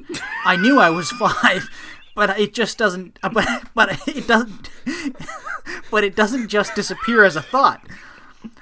It took him another 30 years, he said, before another thought dawned on him. Even after the incident, his parents never taught him to swim. There was no structure, he said. There was no safety. and that's the end of the oh quote. shit! You're murdering children. On Yeah, you called a friend over and drowned him. You piece of shit. That's why you're canceled. Yeah, Allegedly. well, it, the- the weird part is that's not why he was canceled. but yeah, so Joss Whedon, you know, there was a, certainly a, a span of time where everyone loved him. I know when the the first Avengers movie came out, pretty close to the time that The Cabin in the Woods got its wide release in the U.S. yeah, they were both 2012, weren't they? Yeah, it was so it was a huge year for Joss Whedon. And I think at the time I had never heard of him, and then it, you know the Avengers comes out, I saw it, and I'm like, oh, that's pretty good. And everyone's like, oh yeah, that Joss Whedon man, his his dialogue, and it's like, what, what? like, was I supposed to know who this guy was? And then it's like, oh, he was a, you know, I never saw. Oh, he was a murderer. yeah, you're right. His dialogue Well, yeah, he was as a child. Um, we'll have to check on the statute of limitations on that, but, um, but yeah. So uh, you know, Joss Whedon thankfully did not direct this film. He was involved in the writing. He produced it. But yeah, this film is directed by Drew Goddard, who um, I guess was kind of a Joss Whedon protege. He worked on Buffy the Vampire Slayer, Angel. Oh, he wrote Cloverfield. Okay. And then he's directed a few films since this, including one of my favorite movies the last five, six, ten years, uh, The Bad, Bad Times at the El Royale. He directed that. I really like that movie. Well, I guess to, to fully transition from Joss Whedon murdering a child when he was a child to The Cabin in the Woods, let's say maybe it wasn't murder, maybe it was ritual sacrifice. oh. Everybody ready? Get the show on the road! Doesn't even show up on the GPS. It's unworthy of global positioning. That's the whole point. Get off the grid, right?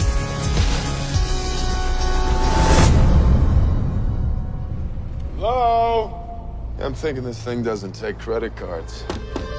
Sign says closed. We're looking for, uh, what's it called? Tillerman Road.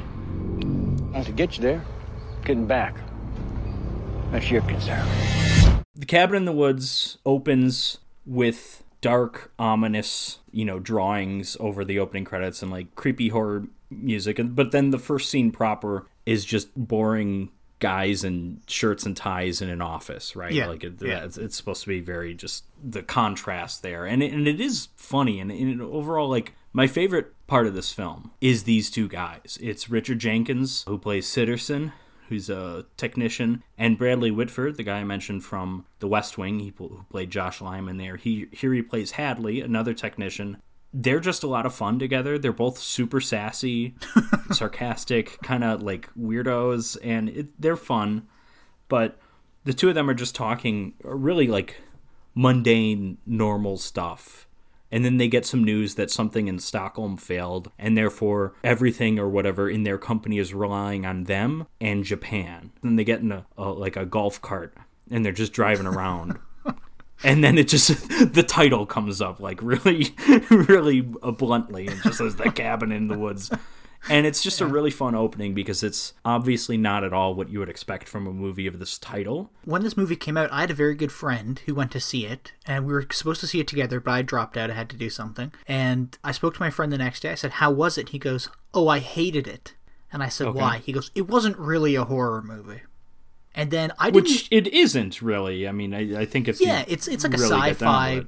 I guess it's more of a comedy. Yeah, You know me. I know I mentioned this. I don't really like horror comedies. I tend to, you know, because in many cases they don't take the horror seriously enough for me to really enjoy them. Like I think Scream, I think is a good example of that. Is first and foremost a good horror movie, Mhm. and it has comedy on top of that. This movie to me, I think, is just a good comedy that has some horror stuff that for me doesn't work that well as a horror movie, but I still think the movie's funny and I like it. Well, But- exactly. Well, because it's so interesting, and this opening scene leads into my favorite part of the movie, which is all the interesting stuff happening in this organization. Yeah, I love when they're taking bets. That's probably my favorite scene. yeah, I like that too. Yeah. But yeah, no, no. You s- talked about wanting to see this when it came out. Was this advertised as like a straight horror movie? Because I could I see that pissing was. people off. I believe it was. Okay. Yeah, I would guess if there's if the trailer probably didn't have anything with Bradley Whitford or Richard Jenkins. I would guess. I would guess it was all Chris Hemsworth and his buddies, right? Yes. Yeah. So after this introduction to these people, where we still we don't really know anything that's going on with them. We don't know why the movie's opening with them. We don't know if anything they're talking about is important. We meet our kind of main teens. They're all college students. Dana, played by Kristen Connolly, and Jules, her friend Jules, played by Anna Hutchison. They're getting ready to go on a trip to Jules's boyfriend's cousin's cabin. And Jules' boyfriend, of course, is Kurt, played by Chris Hemsworth. And he shows up there with his friend Holden, who Dana has not met before, but it's very obvious that Kurt and Jules are trying to set her up with them. This is how most horror movies open, right? Or, or I should say, you have that opening stinger, right? You have a, someone getting killed, and then you meet all your main characters. And I've seen so many of them that have this like exact scene, basically. Hellfest, which we've covered on this podcast, has this exact scene where they are getting ready in I think it's an apartment and they're talking about how the main girl how they're trying to set her up with this other character that's going to be there Yeah. and it's it's the same exact thing. So if you don't know this is a horror comedy at this point, you're probably watching this going like, "Oh, what, come on, I've seen this before." But that's the point. Yes, but they do establish a few mo- moments even early on where it kind of is a comedy because you see Chris Hemsworth, he's an athlete, right? He's the he's the dumb jock. But then he talks to them and is like, "Oh, you know, are you reading that book?" Like, "Oh no, you actually that's you know, the the professor covers all that. You actually want to be reading this." And it's like, "Okay, so, so he's not a dumb jock. Mm-hmm. That's just what he looks like. He's really a, a smart guy." And then so, you know, they're they're playing with those kinds of those kinds of I guess tropes. Yeah. Before they leave, before they get in the RV, they are joined by their final person, Shaggy. who I think a lot of people would say is the best character of the film. Yeah. I think it's Hadley and, and Sitterson, that myself. But I this agree with you, good. but he's third best or second best, I guess. He's he's the best of the teen characters. This is Marty, a stoner who we first see driving along smoking from like a thermos bong, like a bong he's made Yeah. out of or maybe a thermos that he made into a bong. Like I don't know Yeah. what this is, but it's amazing. And so it's set up like okay, Dana is if not a virgin, at least you know the innocent girl, right? She's virginal. Kurt is the dumb jock, although we already know he's not really dumb. Jules, little flirty, but she's also seemingly in a committed relationship with Kurt. So, like, you might be tempted to say, "Oh, she's like the slut or the whore," but also, like, is she really? We don't really know. About, and then Marty's the stoner, obviously. We don't really know anything at this point about Holden, other than he's obviously the love interest for Dana. Mhm. So as they drive off in their RV, Marty does, you know, he's smoking and he's talking his conspiracy theory stuff about how the producer of this film killed a child when he was five years old. he says, Society needs to crumble. We're just too chicken shit to let it. So he has a lot of this, like, the world is fucked up kind of dialogue, and uh, which is a theme of the movie. He's stereotypical, like, kind of paranoid stoner who thinks he's a lot deeper than he is. But in this yeah. film, it turns out that he's actually just as deep as he should be. I mean, really, but. So the RV stops at your average creepy gas station. The actor, whoever that guy is, I think I've seen him in something else. He is perfect as creepy gas station owner. Who- As they call him the Harb Harb Harbinger.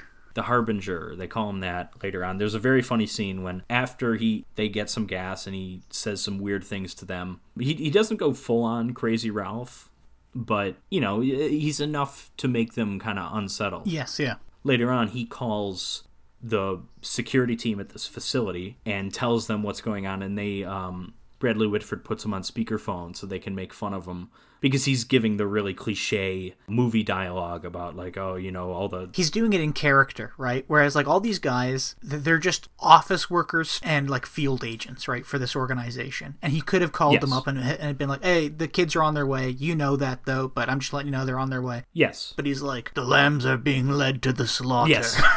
yeah, he, he yeah, exactly. He he answers he talks in character almost like they hired him because he is that guy from a horror movie. Yes, he's yeah. not he's not like like it makes sense that he pretends to be that guy when he's talking to, to the teens, but no, apparently he just is that. all these people now in this security room with all the television screens and stuff like that watching everything that goes on they're just normal everyday office guys a little sassy a little um bradley whitford this is not too different from the character he plays on the west wing mm-hmm. who was incredibly sassy and incredibly sarcastic and i've talked to a lot of people who hate him on that show because he's just too much i think he's awesome on that show i agree he's too much but I think he's fun as a television character. I think he's fun as this movie character here. I know Richard Jenkins is in Step Brothers, which I've never seen, but for the most part, I think Richard Jenkins kind of a serious actor. So seeing him kind of goof off in this movie is quite fun. Although anyone who's seen Step Brothers would probably be like, "Oh yeah, he's not a serious actor." So maybe I'm Yeah. wrong. I don't know, but Going back to the scene that we were just talking about, the best part about it is that he's doing this character, and then he realizes he's on speakerphone when everybody's snickering at him. yeah, And he's like, "What? Did you put me on speakerphone? I mean, that's not that's not very nice. You know, I'm just trying to tell you. no, I didn't. Oh, oh, wait, it looks like I did. I'm sorry. Yeah, You but like he completely comes out of character, right back to his normal Yeah. Mordecai. and then they self. do it again. They do it twice on him. It's it's quite a fun scene. So at this point we we learn a little bit more about what goes on at the facility. They're obviously monitoring all this stuff. We don't know exactly why, but we know apparently they've hired this guy to creep them out. And we also see that the main character is going into this cabin that they're they have to drive through a rock tunnel like through a mountain. That tunnel's supposed to be sealed off and that there's a force field like around their area because we see like an eagle fly into it and just die. Yes. So they check into their creepy cabin. Of course, it's a creepy cabin. It looks exactly like the Evil Dead cabin, basically. Holden finds out that when he takes down like a painting, he sees that he has like a window into Dana's room. And he does this kind of like, oh, I kind of want to watch her change, but I know I shouldn't. And he eventually they show everyone that or he shows everyone that like okay this is what's going on it's it's like the interrogation mirror that Sean Connery breaks through it's a one way mirror right it's it's a There's- window on one Patrick, side it's a there are so many other similarities between our two films. Holden and Dana end up switching rooms because because he is the good guy. You know, he's the love interest. He's like, hey, I'm sure you don't feel comfortable this. Like, I, I would put the painting back up, but like still, you know. And they switch, but then she doesn't put up the painting for a while, and she sees Holden take off his shirt and has that conflict within her before she realizes, oh, I actually should not watch this. Uh, so she puts the painting up and then realizes it's a creepy painting, so she actually covers it with a blanket. Now, hold on, before you continue, another another similarity our movies have. Chris Hemsworth was also sexiest man alive in 2014. Okay, not at the age of 65, though. No, no, no. yes, okay. that makes sense. That makes a little bit more sense than Connery getting that in 89. One of the funniest lines of the movie is when they're looking at this mirror interrogation room, and Marty has this line. He's like, Well, you know, it's the Pilgrim days. They had to build their own interrogation rooms back then. He has some line like that. that yeah, I- that was good. Marty was a lot funnier than I remembered him yeah, I, I totally agree. even though he is a stoner, they don't go for like stoner comedy with them. They just kind of make him funny, just g- generically, kind of not fish out of water. What? How, how would you describe it? He's he's he's kind of aware that they're in like a horror movie situation. Yeah, and he seems to be the only one that's that's self-aware about it. Yeah, self aware is is the better way to put it. Yeah. We're not just seeing horror tropes in this movie. This movie's all about the horror tropes. That's the joke of the movie. Sure, That's sure. like the backbone of this movie, really. What we eventually learn, and we've already picked up some bits of this, obviously, but what's going on over that facility is they are recreating all these horror tropes with these other people for purposes that we still don't know yet. But this movie basically kind of offers an explanation for how stupid things happen in horror movies, basically, right? yeah. Because they're like, we need to make sure these people are dumb. How are we doing that? Jules just got new hair dye. She's blonde now. That's they actually put like a chemical in her hair dye to make her dumber.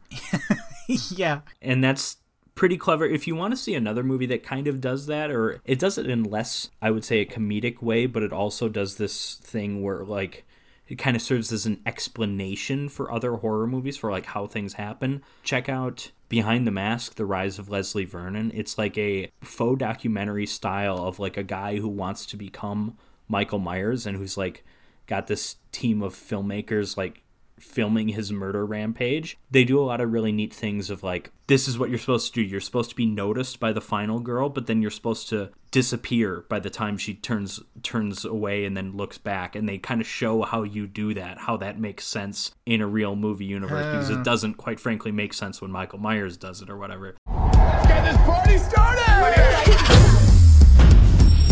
I seriously believe something weird is going on.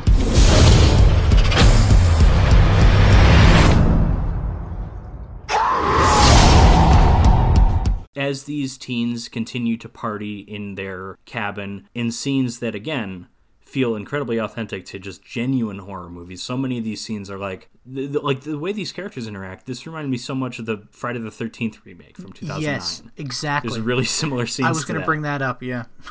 as as they're doing all this stuff, they they're doing a game of truth or dare and they they dare Jules to make out with a mounted wolf head. which of course is mounted to be scary. It's mounted to have like a snarl on its face, and it's and it's it's it's incredibly stupid. At first, of course, Marty is the one that makes a dare, and he tells her to he dares her to go make out with that moose. And they're like, "What? This isn't a moose? what are you talking about? It's clearly a wolf." But I like this because you're kind of expecting something to happen with that creepy wolf thing. Mm-hmm. And like it would be stupid if it did, but you're still expecting that because again, even in Evil Dead 2, there's a mounted deer head that moves around and laughs at people and it's like okay you're expecting them to do kind of something with that and they don't do it instead it's just a strange scene with a very attractive woman making out with, with a mounted wolf head. Very strange scene. so while this is going on we we see at the facility now a ton of people are in this security room and they're all taking bets.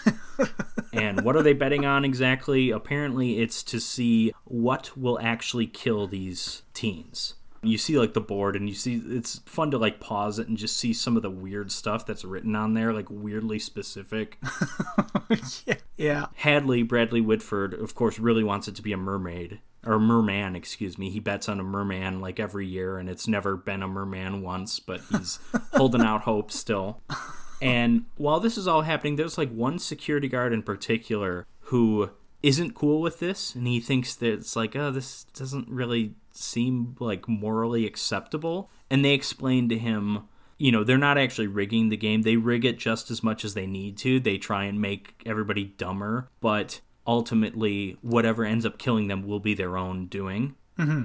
and we see exactly how that plays out when the cellar door opens and they all go down into the basement and they see all these different things and each one corresponds to something that people were betting on. Chris Hemsworth picks up a ball that has like moving pieces and it's very clearly like a like a Hellraiser thing Yeah. even though it's a ball and not a cube. And later on, we see they clearly wanted to have Pinhead in this movie, and they just couldn't get the rights to Yeah, him. instead it right? was But they- Sawhead. Circular Sawhead. yeah, he's got like a saw in his head, but but it's the exact exact same like appearance otherwise, and he's holding that thing just like Pinhead on the poster of. You see all these other things: doll heads, masks. There's a conch, which I think Holden holds at one point, and That's going to call him Merman. when they actually when it's revealed what actually is come to kill them then they figure out like okay who won? Engineering won or whatever. And then this other guy that also this other intern that also bet on the same thing. Uh, it's the the redneck zombies redneck zombie torture family i believe is the phrase. Yeah, yeah. and and like bradley whitford is like all bummed out And then uh, Richard Jenkins goes up to him and he's like, "Oh man, I'm sorry." And he's like, "He had the conch in his hand, like, like it was so close to being a merman. Had he just done something with that conch?" I also like that same scene. There's like that other woman who works in the facility, and she's like, "Hey, I had zombie too." He goes, "No, no, you had zombies. Yeah. They had redneck redneck zombie. torture, yeah. redneck zombie torture family. There's clearly a difference. Like, yeah, that's fun. yeah, it was great. But what? So they get the redneck zombie torture family, but they specifically get that because Dana starts reading from a diary that she finds of a family that supposedly the, the Buckner family that supposedly lived at that house in like 1900 and she's reading all this stuff about the dad like murdering the kids or something. She's like reading all about this. And then she's like oh there's more stuff in latin. Only marty says it but he's like don't read that. I'm drawing the line at the latin. Like but she ends up reading it and i've written it down. This is not correct latin Oh no! This is shocking to you, I'm sure, as, as a as a film viewer who expects attention to detail. Can you read it? Is it like readable Latin? I can read it. Well, it is, but here's the thing: they didn't conjugate a damn thing. They every noun is in the nominative. I mean, technically, it can't be translated, but you can tell what they're going for, and in that sense, it could be translated a few ways. But and I'm going to pronounce it differently. I stick to the classical pronunciation. V's are W's. Okay, I'm not doing this vivo stuff. That's not a thing. That's modern Latin. Dolor super vivo caro. Dolor sub- sublimos caro. Dolor igneo animus. I could tell what they were saying, even though I could tell it was off. And it, it should be, and I've, I believe me, I've written this so that it should be correct. Okay. Because if if it means, as they eventually kind of find out that it means, it's uh, later on it's Holden who's able to read it which surprises himself because he hasn't read Latin since 10th grade or something. But he is, in this experiment, he is the nerd, the smart guy, mm-hmm. so he's made smarter. But dolor supervivo caro, that's pain outlasts the flesh or the body. Dolor sublimos caro, that's pain exceeds the I, I don't I don't remember that one exactly, but dolor igneo animus is that pain ignites the soul. Ah, okay. The problem here is dolor and caro are both nominative, thus they're both the subject. So it, you could also say the body supersedes pain. Gotcha. Okay. Yeah. Because if they're both nominative, and it, but, but then it doesn't even matter because the verb supervivo is first person, so that's I supersede. But then we're talking third person nouns here, so it doesn't make any sense. Here's what it should be, folks. I know this is what you've come here to listen to. I'm having a he- I'm having a heck of a time, Patrick. Keep reading. First of all, I mean word order technically doesn't matter in Latin because the the cases and the conjugations and everything, but you're a psychopath if you don't put the verb at the end of the sentence. That's just like a fact. so it should be dolor carnem superviuit, dolor carnem sublimat, dolor animum ignit. Oh, okay. Joss Whedon, you listening? I'm okay with you killing a four year old child, but I'm not okay with you butchering this Latin, sir. I'm okay with you killing a four year old kid. I'm not okay with you murdering the classics. exactly, exactly. Uh, yeah, Sean Connery would have gotten this right, right? He's he's reading his uh, he's reading his philosophy and his Shakespeare and no, I this is this is this is movie Latin. They never do it right, and it's fine. It's just rare. They don't always dwell on it like long enough for me to actually like write stuff down and figure out. Okay, this is the mistake that they made. A lot of times, it's just like written on the wall somewhere, and mm-hmm. I don't really get a good look at it. So I so I decided to just make a little game out of that. Joss Whedon, you fraud. You're the Hans Zimmer of Latin. Once this Latin is read, bodies rise from the ground outside, and these are, of course, the redneck zombie torture family, the Buckners. Jules and Kurt go outside to have sex. Everyone at the security is watching very, very closely and intently. At this it's point, it's not scene. as busy a room. and and and then it's that same security guard, that rookie security guard, is like, "Is this is all this necessary?" Hadley says something like, "You don't understand. This is like how it has to be done. This is the uh, the the the people upstairs want it ne- demand that it be done this way or something." Mm-hmm. So again, this is an explanation for why is there so much nudity and stupid ass horror movies, right? But I like that they they do the they pump in pheromones yes. into the woods and yeah. stuff. And change the lighting to make it brighter for her. And also increase the temperature. She's complaining it's too cold. She doesn't want to take her top off. yes, so but then they, they increase the temperature to like 78 degrees yeah. or something. eventually the redneck zombie torture family shows up. They stab her in the hand. They fight Kurt, and they eventually behead Jules. And by the way, the, the dad of the redneck torture family has the coolest weapon a bear trap on a chain. Yeah, that was interesting. Genuinely interesting. After Jules is killed, Bradley Whitford goes and like pulls some kind of a switch, and we see blood filling in like uh, this etching on a stone so back at the cabin, Marty's frustrated that no one realizes how weird everyone's acting, even Dana, because it, Kurt says something, some like dumb jock line about it. He calls Holden an egghead, and he goes like, "Why is Kurt acting like that? Like he's that guy's a sociology major yeah. or something." yeah, that's a great line. Marty goes outside to pee, and we see in the background one of the zombies is the zombie kid approaching him slowly. But then Kurt shows up and they run inside because they're being attacked by zombies. They barricade the door. In this instance, they're acting correctly. They're like, okay, we have to stick together. This is what Kurt says. But then over at the facility, they need to make him dumber. So they pump in some dumb gas. And then, like, seconds after he's like, okay, we need to stick together, then he goes, wait a second, we should split up. We can cover more ground that way. And then Holden's like, yeah, I agree. And Marty, again, is like the only one who's like, what? That's a terrible idea. But then then the zombies start breaking through, so they all go to their rooms, and then from the facility, they lock their rooms. Marty then finds a camera in the lamp and kind of realizes what's going on. Not fully. He thinks he's on a reality TV show. He's like, "Oh, my my mom's to think I'm such a burnout or something." And uh, at the facility, they're wondering like, "What? I thought I thought the weed that we gave him was supposed to make him dumb. Like, what's going on? This is clearly not like he's figuring things out too easily." But it almost doesn't matter because a zombie takes him through the window, drags him around, stabs him in the back, and again, he seemingly dies, though we don't really see him die. We do see, again, blood being emptied into one of those etchings, though. Mm-hmm. Dana and Holden find their way into the cellar, or actually a different room of the cellar. They end up kind of killing a zombie, but, you know, it's a zombie, so not really. they eventually get out and so does Chris Hemsworth. So the three of them get back in the RV and they are ready to just drive the hell away when over at the facility they realize that no one has closed off the tunnel.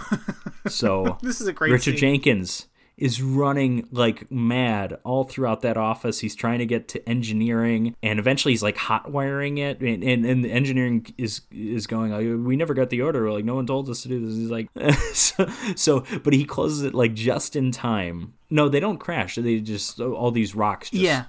Just fall down and block everything. Well, and also I think at this point they're watching the monitors, right? And they realize that the Japanese version isn't going so well. I think at this point J- Japan's going okay. I think it's a little bit later that we see Japan is completely failed, but we do see little glimpses of what's going on in Japan, and it's this creepy ghost girl who looks like she's straight out of the ring yeah. in a in a classroom full of like nine year old girls. Yeah. we also see little glimpses of other experiments that didn't work out, and these are all references to horror movies. Clearly, like there's clearly like a dead King Kong Yes. In uh, somewhere in South America, I think. Where was it? Do you remember? There was like a castle on fire somewhere. Yeah. And there was in in Sweden. It looks like it's like maybe the thing. Oh, that was it. There's it was like Sweden. something thing, going yeah. on. Yeah. I mean, you can't go too crazy, and especially because you can get sued. But I would have liked to see a little bit more of this because we clearly have Pinhead in this movie. We clearly are doing a Hellraiser thing. We're clearly doing a thing with The Ring. You know what would have been really cool if they had made like five or six movies in this universe and people didn't know it was connected, but it was only at the end of each movie that you got like a 10 minute clip of like these people in these facilities across the world go full cloverfield or something yeah yeah of. yeah. and then like then at like in the last half hour or 45 minutes of the sixth movie that's when you get the whole tie-in you know? I think that would have been a neat thing. I, th- I think the only way you could do that would be like a netflix thing like a fear street. I don't think you could just do that with five six theatrically yeah, released I movies. I agree. And you can't do it now because cabin in the woods is well, you don't want to give Joss Whedon any royalties, first of all. But uh... what, what, what, well, but what if you come out with other ones called like Cabin in the Mountains, you know, or Chalet on the Fjord? to a very small extent, this is kind of what Fear Street did, right? Fear Street did a summer camp slasher in the part two that was very clearly a Friday the 13th, mm-hmm. uh, the burning, a sleepaway camp, whatever. The first one kind of a Scream, but it, it really just kind of like a modern suburban slasher, modern Yeah. 1994. And then the third one, well, famously, they just gave up on the third one and they just went back to 1994 about halfway through the movie. So, so they Yeah. weren't even they weren't even sold on on a 17th century The Witch recreation, but that was what that was kind of supposed to be. But yeah, Which, by the way, audience, if you're looking for a Fear Street commentary track, we have one of those. Good point on the first one on on our Patreon. Yes. Back to the cabin in the woods, or rather, this mountainous cave. They're trapped. They don't know what to do. They can see there's like a canyon across to the road, but they can't get there. They don't have any ropes. They can't climb until Chris Hemsworth decides to take a dirt bike and go for the jump. Dana gives him a kiss on the cheek, and he's like, "I will, even if I like am limping, I will get police to come back. We'll get choppers. We'll get all this. Like, we will get back. We will kill these things, whatever they are." Really dramatic. And then, of course, he jumps and he hits the force field and falls to his death. It was a great scene. I think I would have liked the scene better if he didn't hit a force field and he just came, and he just came nowhere near to making the jump and just died. And yeah, I think I would have liked that a little bit. Yeah, more. that would have been hilarious. Yeah. Yeah, I mean this is funny, but I think it could have been a little bit better if we just like see it and it's like in slow motion, it's like all dramatic, and then they they just cut to a different angle and you see he's like thirty feet short of the jump, and as he falls to his death, I think that would have been The problem with this death is that it becomes brutal. Like he hits it, the bike kind of like sparks up and falls, and then he hits this force field all the way down. Like, like he's Yeah. flopping, and you're like, ugh, that's brutal. Like all the way down this Mhm. deep, dark, bottomless chasm. So so the the two survivors now they get back in the RV and at this point Dana is starting to put th- some things together and is like oh my god like Marty was onto something. We're all because Marty had something about like the world is full of puppeteers and we're the puppets things and she's Mhm. kind of repeating that now. But Holden is giving this like don't worry you know I'll st- we'll stick with you. You're all I've got. But then he just gets stabbed in the neck while he's driving because there's a zombie in the RV and the RV crashes into the lake with Dana escaping from the zombie and getting back to the dock, and we see over at this facility a huge celebration is occurring, even though she's still alive. And the, the, this new security guard is like, "Wait, why? Why is everyone celebrating?" And they're like, "Well, the Virgin doesn't have to die as Mhm. long as she's the last to live. It's okay if she dies." And it's like, okay, so they're doing a the final girl thing. Obviously, they're all celebrating until they get a phone call from the directress, I guess, or the director, excuse me, telling Bradley Whitford that one of them is actually still alive. It's not done yet. Or another one of them is still alive, Yeah. I should say. Meanwhile, Dana's being attacked by a zombie on the dock, but she is saved by Marty, who beats the zombie with his thermos bong. Well, also now uh, by this point though, the the Japanese one has failed, right? So so they know they're the only hope, right? And and and what are they on the the only hope for? We still don't quite know, but we can probably kind of piece it together at this point. And now I want to say that there's a great line where uh, when the Japanese one fails, he looks at the screen, he goes, "Ah, if you what you say?" He goes, "The the best things are made in America" or something. well, I like Richard Richard Jenkins. Like, how fucking hard is it to kill nine year olds? Yeah, that was great. because too. because it's a complete failure. They don't even have one fatality there. yeah, yeah, and like all these nine year olds are singing and holding hands and like putting the spirit of this ghost in a frog. You know, it's it's all great. like the indication too that there's like cultural differences. This is the American culture where they have to have the slut, the stoner, who they just call the fool, because you're not going to have a slut in your classroom of nine-year-old Japanese. No, students, exactly. Yeah. right. It's clearly a different cultural context, so I think that's kind of neat. So. Marty takes Dana to where he was attacked by the zombie, and they actually like dig into the grave and find an elevator. And they realize that those things, those zombies, were sent up to attack them. They were sent from this elevator. He also killed a zombie, of course, or again, it's a zombie. It's not fully dead. It's in pieces though. And as they get into the elevator, the the zombie arm falls into the elevator with them. so they get the elevator moving and they go around and they see all these different monsters. They see there's like a ghost, some kind of phantom thing. They see that they see Pinhead, Yep. who's Sawhead. They they see like little ballerina girl with teethy mouth. it's Pinhead that makes Dana piece everything together because she recognizes that ball that it's holding Mhm. and she's like, "Oh, we decided what came to get us. Like we made the decision based on what we interacted with in the basement." We also see a shot that it shows there's like thousands of these rotating elevator things. Mhm. Uh, you know, thousands of monsters, creepy supernatural stuff, including like a giant snake. So eventually, the security team is able to find them, and they, they only send one security guard, which seems like a mistake. They open the elevator. They he points the gun at them, but then of course the zombie arm distracts him, thus allowing Marty to kill the guy. Good work, zombie arm. so they find their way into this like main elevator hallway area where there's like 10 elevators that come down to this main room and they're being shot at by all these other security guards they get into this room and Dana realizes that she can give them some time if she releases everything so she goes full Jurassic World Fallen Kingdom was that the movie at the end of it where the kid just released all the dinosaurs I don't no know. reason? The last one I saw was the was the was the reboot of Jurassic Park. I didn't okay. watch the well, rest. it was the one. It was the second. It was the second of the new ones where the kid at the end of the movie just releases the dinosaurs to the world. she does that here, and it's like immediate. Like all these monsters come out and kill all these people. There's blood everywhere. There's like a giant. There's a giant bat. There's the giant cobra that I mentioned. There's zombies. There's like everything you can imagine. and basically, the th- there's like a robot crab thing with like a saw on its arm, and There's so much going on in these scenes. where You can like watch it again and like, oh, I didn't notice that. Mhm. I think when I first saw this, the things that stuck out to me were the cobra stands out because I love snakes and it's a giant cobra.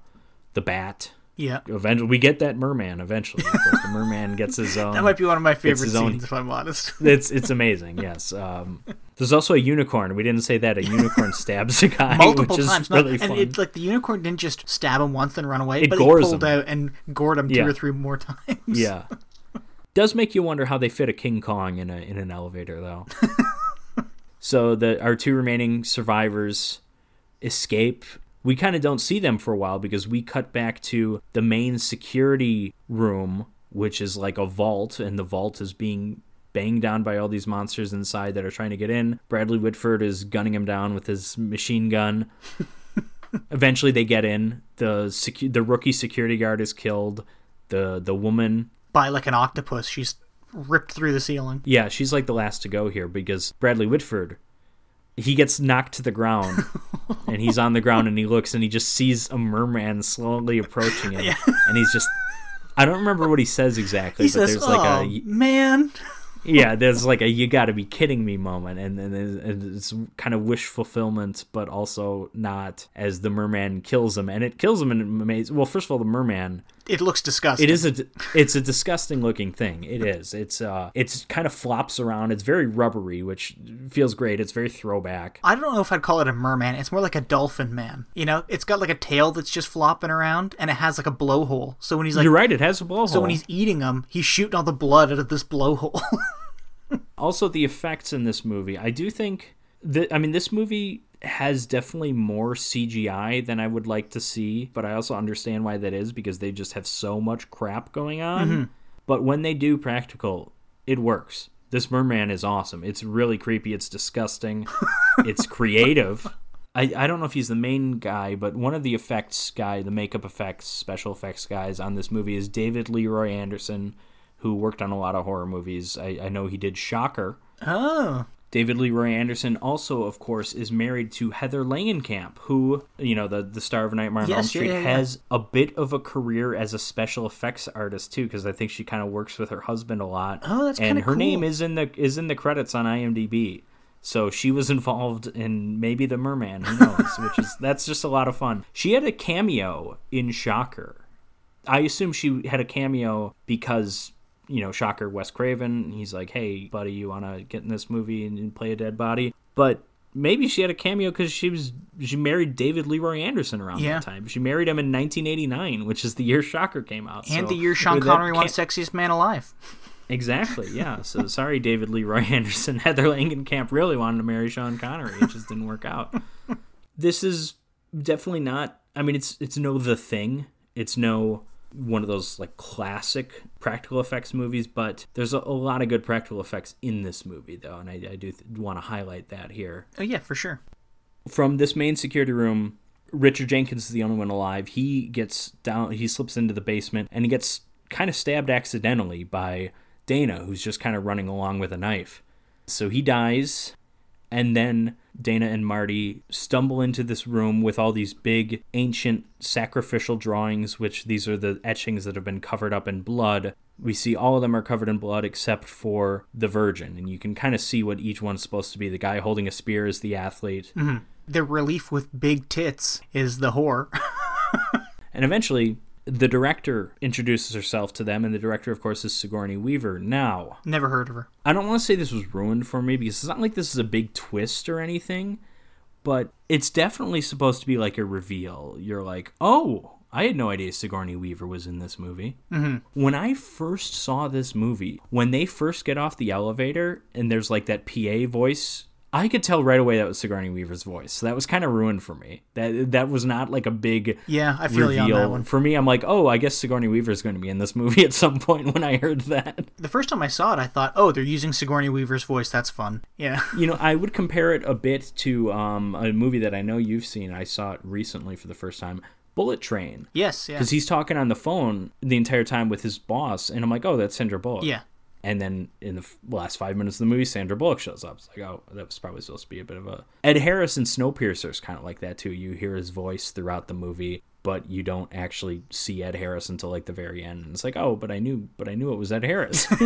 yeah, they always pick actors with very uh, distinct voices. I don't think they do. I think I'm just good at picking that out.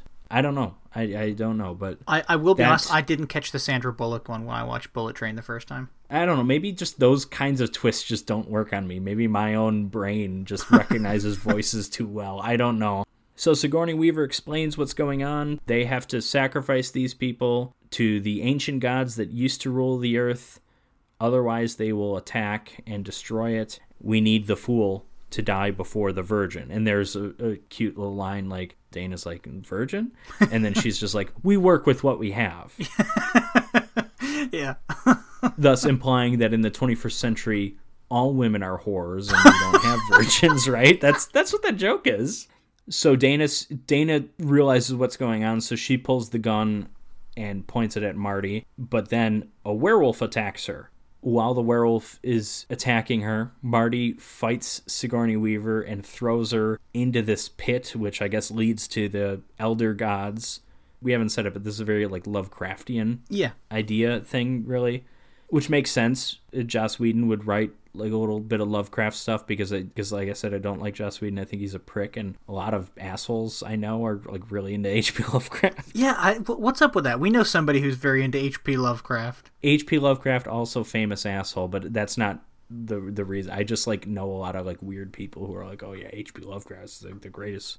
Someone told me once that I think H.P. Lovecraft is the most important writer of the 20th century, and I'm like, okay. T.S. Eliot, Virginia Woolf, James Joyce. He doesn't crack the top fifty. Yeah, exactly. Yeah. I'm sorry, he's not a bad writer. It's just like that was, and he's just like, oh, just think of how many things have been inspired by him. Name ten things that have been inspired by by Lovecraft. Horror movies. That, that that's what it was. And this guy was into horror movies, so he thought H.P. Lovecraft was more important than James Joyce. I guess I don't know. It's it's an insane opinion to have. Don't Idiot. wrong. Anyways, Sigourney Weaver's dead. Marty kills or scares off the werewolf, and the two of them kind of sit there. They're basically dying, or at least she certainly is because she's been attacked by a werewolf.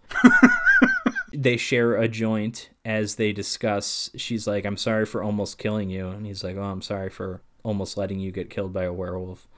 and they kind of go back to what he said at the end like, Oh, you know, we could save the world, but kind of going back to what he said and when he was in the RV, maybe the world's not worth saving. Maybe it's better off just to let it all end and let someone else try anew. And so a giant hand emerges and we see it crushing the cabin, and that is the end of the cabin in the woods. Jim, what did you think? I forgot how much I loved this movie.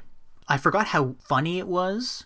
It is a very funny movie. how dare I say witty it was, and uh, how what's what I'm looking for? How how self aware I guess it was, and how aware of all horror movies and horror movie tropes it was. And I think if you're looking for a movie that pokes fun at all the really dumb, stupid things in horror movies, this is like a perfect movie for that. And just being such a funny comedy that involves a totally weird sub story about elder gods and, and an organization that has sprung up around to feed them once a year. It, it's just great. It's just it's like a it's like a breath of fresh air in the horror franchise, if you could call this as part of the horror franchise. Fran- genre, not Frank. Don't say. Sorry, you're right. Genre. My apologies. But yeah, I, I liked it a lot. How about you? I like it, but I'm going to push back on your breath of fresh air comment here. I How think dare you? I, I, I agree that this is a clever film, a witty film. It's well written. There's really funny stuff. Maybe this is just how my brain is wired.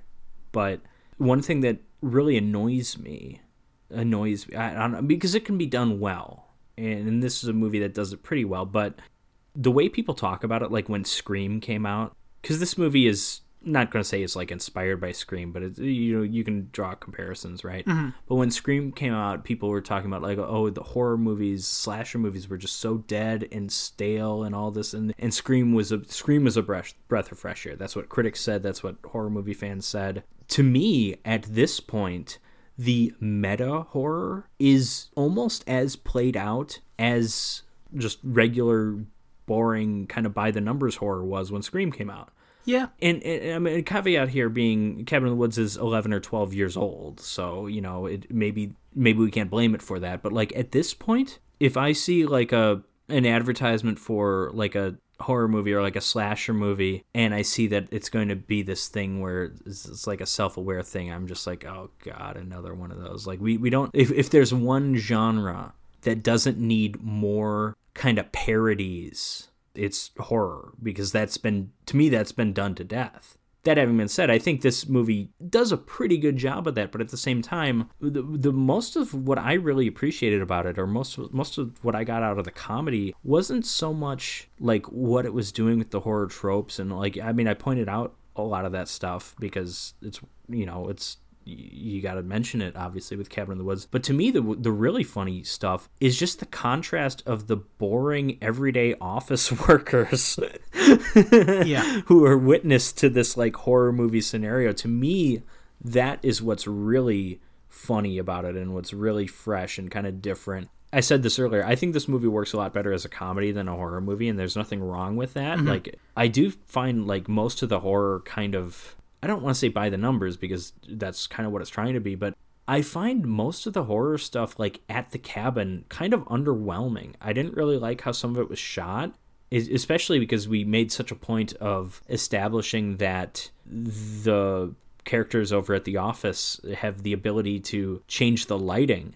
I found it really frustrating how dark it was when the redneck zombie torture family was attacking It was hard to see their their makeup and the effects on them and stuff. I found. Like when the zombies are attacking him in the house. I find all that like just I guess underwhelming. I mean, I, I understand why it's by the numbers, but I mm-hmm. still like hoping to kind of get something out of that. To me, basically the story for the main characters, the teens, starts when they get to the elevator. Yes. Yes. The stuff I really enjoy is seeing Bradley Whitford and, and Richard Jenkins. I love their little celebratory dance thing that they do. That makes for a great gif.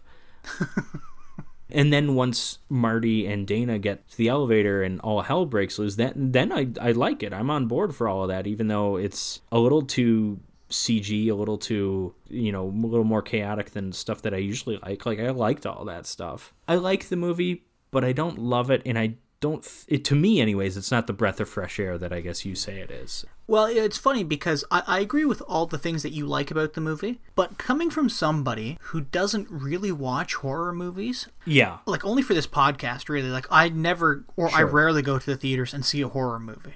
After sitting through so many dumb fucking horror movies, either for this we've podcast, watched our share. We've watched our share. Exactly, yeah. So like after sitting through so many for either this podcast or on my own or with friends at a theater or whatever, our You've Watched Spookies now five or six times. By I now, do love think. spookies. Though. Imagine if they sent the Catman as one of the monsters. like I, like I said earlier, they they clearly do a Hellraiser thing. There's a there's a very small reference to King Kong. They could have dug up like all these obscure. I mean, um imagine if they dug up like all these obscure horror movies from like the 80s, like movies that were like. What if they set the Ghoulies? Well, the Ghoulies at least have a little bit of clout. I'm thinking more like. Who is too destitute to even sue us if we rip them off?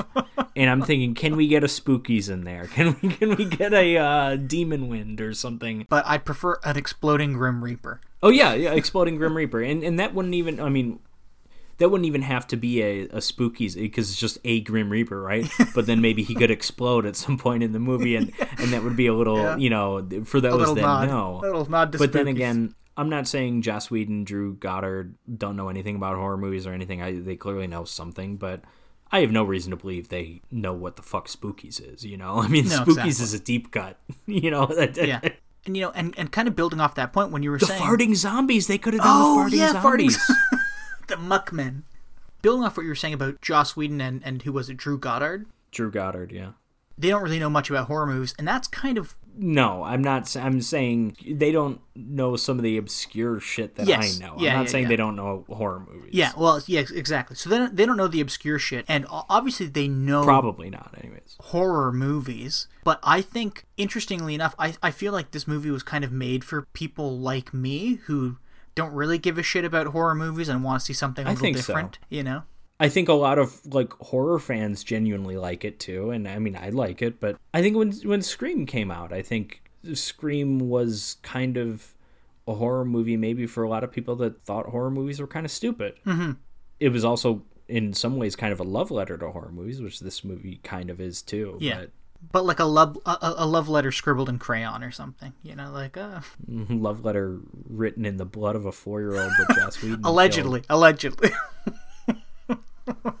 Yeah, I, th- I think this movie is more for a non horror fan than it is for a horror fan. But that's you know, there's a Venn diagram of who this movie appeals to. It's not complete two completely different circles. yes, yeah, exactly. So all that having been said, which of these two movies do you prefer, The Rock or The Cabin in the Woods? Patrick, this is a tough one. It's tough for me too. I'm not gonna lie. I, this was not easy. I because I don't love either of these movies. I like them both. I would probably give them the same score on Letterboxd. I would say because really I only had one gripe with The Rock, and it was too long. Is that we didn't see Sean Connery nude? Yeah, exactly. Yeah, I want to see that sexiest man alive's penis. He's in the shower. I mean, Yeah. we could have done it. Oh yeah, but no, uh, the, the Rock was too long. It was like two hours and fifteen minutes or something like that. It was, but I, I when I when I put it in, it said like two hours fifteen minutes, and I'm like, oh fuck.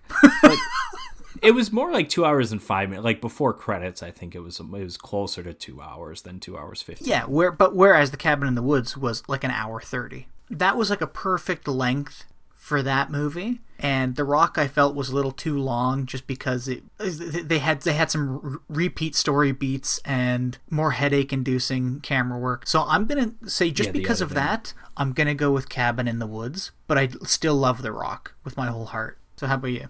Well, it can't get much closer. So I am going to go off of a really, really, really specific and stupid, and d- downright unfair way to choose choose between them. In both instances, I offered uh, something that could have been added to the movie. Which one angers me more that they didn't do this opportunity?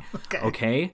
No farting zombies or no spookies of any kind in the cabin in the woods. Also, I would have done that Chris Hemsworth on the dirt bike joke a little differently. I still think it worked though. Mhm. Or the Sean Connery being English Yeah. line. That is just such a blatant, unforgivable misfire to not give him an opportunity to say, I'm Scottish, you bastard, or something like that. I think that's the more offensive thing that they miss. So I'm going to say I slightly, slightly prefer Cabin in the Woods for that stupid reason alone.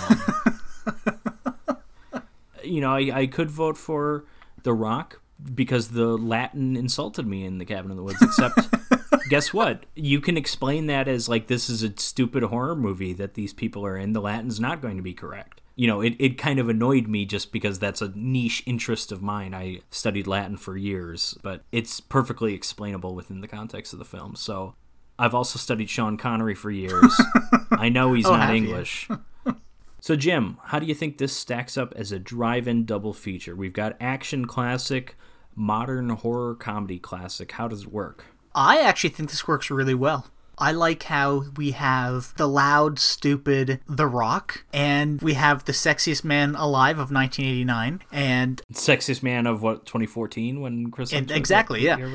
and and I also love that though Michael Bay isn't making fun of the action genre, the movie itself kind of makes fun of the action genre because there's so many tropes. in it. Michael Bay himself is kind of just, he's such an easy person to make fun of, maybe. exactly, yeah. But like The Rock is like this big, stupid, dumb action movie that is so much like so many other action movies that it kind of just makes fun of itself. You know what I mean? Mhm. Like. And then you go to the cabin in the woods, where again, yeah, you have Chris Hemsworth, Sexiest Man Alive 2014. You have a movie that is knowingly making fun of itself. It's very aware of itself and what it's trying to be. And it's also very Mhm. aware of the horror genre that has come before it. And uh, it's also a hilarious movie. And it's also over the top and bombastic in like the last 15, 20 minutes, which is great. And I think that's a great pairing. But how about you? I'm going to agree with just about everything you said. You do get this kind of a cliche filled, kind of somewhat by the numbers action film. And then we get a by the numbers horror film, but it's beyond by the numbers because the point is that this the horror aspects of this movie are, are by the numbers. So I think there's like this weird creative energy in the cabin in the woods that the rock doesn't have Mhm. but i think that balancing the the two you kind of go from normal kind of traditional by the numbers movie to oh kind of like postmodern all of a sudden this is this is this is a fun pairing and i like the order the rock comes first cabin in the woods to follow it i think it works Yeah, I totally agree. Dare I say, Patrick, this might be one of our best pairings. oh you see i'm not going that far I, I'd say um, I'd say top ten. Maybe. it also sounds Maybe like you 15. li- you like both you like both of these movies more than I like them. I so do, I do. It's going to be different for you because of that. I did. Well, The Rock is very close to my heart, and I then I, I also forgot how much I. you know what else is close to your heart? That knife that Nicolas Cage stuck in it. The needle.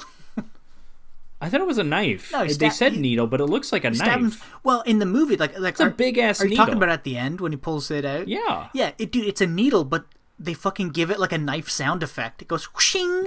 Like, it's just a I needle. want to say it's a big ass needle. Okay, uh, it's like an unsheathing. sound. Yeah. you see, you hear armor being pierced. Yeah. exactly. All right, so uh, here's what we've got going on next week. We've got Saw 3, and we've got a film that I know nothing about The Angry Red Planet from 1959. I guess it's 50s sci fi. I'm assuming it involves Mars. And the poster, it looks like it's like a giant spider or giant bug creature of some kind, but who knows? The monster may be nothing like that in the actual movie. So I really genuinely have no idea about that movie. I've of course seen Saw 3 a few times. I think I own it on Blu-ray. So I am looking forward to that double feature, Jim, and I hope you are as well. Always, Patrick. Always. And audience, I hope the same is true for you because we will catch you next week on Revenge of the Drive-In.